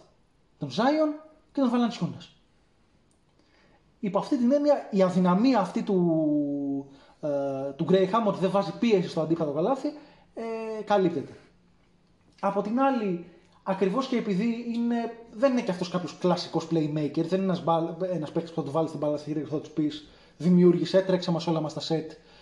Ανοίγει πάλι, παραμένει ανοιχτή η δυνατότητα για το point Zion, το δηλαδή να παίζεις με τον Zion σε ένα ρόλο point guard, point forward, όπως θέλεις, μπορείς να το, μπορείς να το κωδικοποιήσεις. Ε, δυνατή κίνηση, το ανέφερα πριν όταν μιλάγαμε για τους Wizards, είναι το pick του Trey Murphy. Έκανε ένα πραγματικά εξαιρετικό Summer League ο Trey Murphy που έδειξε τη δυνατότητά του στο shoot, έδειξε τη δυνατότητά του στην άμυνα, έδειξε όμως και στοιχεία που μπορεί να έχει ως cutter, κάτι που έχοντας τον Ingram και τον Zion, οι Pelicans είναι κάτι που, θα το, που μπορεί να το χρειαστούν. Ε, να δούμε πώς θα τους βοηθήσει και αλλαγή προπονητή. Έτσι, είναι και αυτό στοιχείο της off-season τους. Ότι δηλαδή αποφασίσαν να χωρίσουν τους δρόμους τους με τον Stan Van Gundy και να, να προσλάβουν τον Willie Green, ο οποίος ήταν assistant στους, στο Phoenix. Ε, πάρα πολλοί παίχτες στη Λίγκα και κυρίως παίχτες στο Phoenix έχουν εκφραστεί με εξαιρετικά λόγια για τον Willie Green. Είναι ένας players coach. Εκεί που καλώς κακό στρέφεται πλέον το, το NBA ως επιλογές ε, για τους πάγκους των ομάδων. Ε, εγώ θα πω ότι για να μπορέσει αυτή η ομάδα να διεκδικήσει με πραγματικούς όρους την είσοδό της στα play-off, αλλά και να κάνει λίγο ντόρο όταν θα βρεθεί εκεί πέρα. Δηλαδή, στόχος δεν είναι μόνο απλά να μπεις. Είναι το ίδιο που λέγανε και οι Hawks την περσινή σεζόν. Δεν στοχεύουμε να μπούμε στα play-off. Στοχεύουμε να μπούμε και όχι απαραίτητα να. ούτε να φτάσουμε στον τελικό της Ανατολής. Στοχεύαμε, ούτε να περάσουμε να τον πρώτο γύρο απαραίτητα. Αλλά να κάνουμε ντόρο. Να δείξουμε ότι είμαστε ομάδα με μέλλον. Για να μπορέσουν να το κάνουν αυτό οι Pelicans, θα πρέπει επιτέλους ο Zion και ο Ingram να ψηθούν να παίξουν άμυνα. Ο, ο Ζάιον είναι ένας παίχτης ο οποίος έχει τα εργαλεία να είναι ένας εξαιρετικός αμυντικός και αυτή τη στιγμή είναι ένας κακός αμυντικός. Κακός αμυντικός. Μην μη βλέπουμε το highlight tape και βλέπουμε τρία κοψίματα και λέμε τι αμυντικά είναι ο Ζάιον. Ο Ζάιον είναι ένας κακός αμυντικός αυτή τη στιγμή. Και επίσης ο Ingram είναι ένας παίχτης ο οποίος όταν έπαιζε στο Los Angeles πλάι στο LeBron ήταν ένας αρκετά καλός αμυντικός. Έδειχνε ότι έχει two way potential. Και κάθε χρόνο μετά από τη σεζόν εκείνη γίνεται όλο και χειρότερο στην άμυνα. Την περσινή χρονιά και ο Ingram ήταν κάκιστος αμυντικά. Εγώ συμφωνώ και νομίζω ότι είναι το μεγαλύτερο ερωτηματικό για τους, ε, για τους Pelicans. Ό,τι και να λέμε κάπως για την off season που είναι πάρα πολύ σημαντικά για τα λοιπά. Ε, το μεγάλο ερωτηματικό είναι και η εξέλιξη του Zion και το, αυτό που ανέφερες για το κατά πόσο ε, θα αλλάξει κάπως και το mentality ε, και των δύο stars τους. Ε, το οποίο έρχεται και σε συνάρτηση βέβαια και με το κατά πόσο θα πιστέψουν στην ομάδα ότι. Αυτό. Αλλά μπορεί κάποιος πρέπει να κάνει. τους εξηγήσει ότι δεν έχουν επιτύχει τίποτα. Ισχύει. Ότι ο Ζάιον είναι, έγινε το πρώτο pick. Εντάξει. Φίλε, λάου, ε, chill. Δεν πέτυχες κάτι φοβερό. Αντίστοιχα και ο Ingram, ότι πήρε το συμβόλαιο που πήρες, δεν σε κάνει κάτι από μόνο του. Δεν υπάρχει κανένας λόγος, δεν υπάρχει καμία δικαιολογία αυτοί οι παίχτες να λειτουργούν ως ντίβε. Ισχύει ακριβώς αυτό. θα πρέπει μέσα στο, μέσα στο γήπεδο να πιστούν να είναι fighters. Προφανώς υπήρχαν και θέματα με τον προπονητή, είναι γνωστό αυτό. Αν και ο Σταύρο Γκάντι θεωρείται ένας προπονητής ο οποίος ήταν. ε, Το, το, το calling card του ρε παιδί μου είναι η άμυνα. Ε, δεν ξέρω. Εμένα αυτά μου δείχνουν εικόνες ενός franchise το οποίο συνολικά λειτουργεί με, με λανθασμένο τρόπο. Ωραία. Νομίζω και με τη συζήτηση για τους Pelicans ολοκληρώνεται κάποιος το πρώτο μέρος του podcast. Αυτό των Θα- νικητών δηλαδή των της νικητών. off-season. Ε, θα επανέλθουμε με νέο Με το podcast, part 2 ουσιαστικά. Με το δεύτερο μέρος σε, σε σχέση με τους χαμένους της φετινής off-season. Να πούμε εδώ ότι σε πολλά συμφωνήσαμε, σε κάποια διαφωνήσαμε. Νομίζω πως η αλήθεια είναι πως αυτά, εκεί που συμφωνήσαμε υπάρχει το consensus ευρύτερα στον μπασκετικό, στον μπασκετικό κόσμο και στην κουβέντα που γίνεται εντός του ότι ε, είναι ομάδες με πετυχημένες κινήσεις και αντίστοιχα όντως διαφωνήσαμε σε franchises των οποίων οι κινήσεις είναι αρκετά controversial. Ακριβώς. Ε, ακόμα και αν στο, στο μάτι κάποιων casual fans οι Bulls και οι Lakers είναι μεγάλοι νικητές νομίζω δεν είναι παράλογο να διαφωνείς για το κατά πόσο βελτιώθηκαν ή τέλος πάντων κατά πόσο βάλανε σε καλύτερες ράγες το σύνολο του franchise τους για τα επόμενα χρόνια. Αυτά ε, και επανερχόμαστε σε λίγο με το δεύτερο κομμάτι των χαμένων όπου θα είναι και συντομότερο γιατί έτσι κι αλλιώς κάποιους χαμένους τους έχουμε αναφέρει ήδη οπότε δεν θα χρειαστεί και να τους ξανασυζητήσουμε.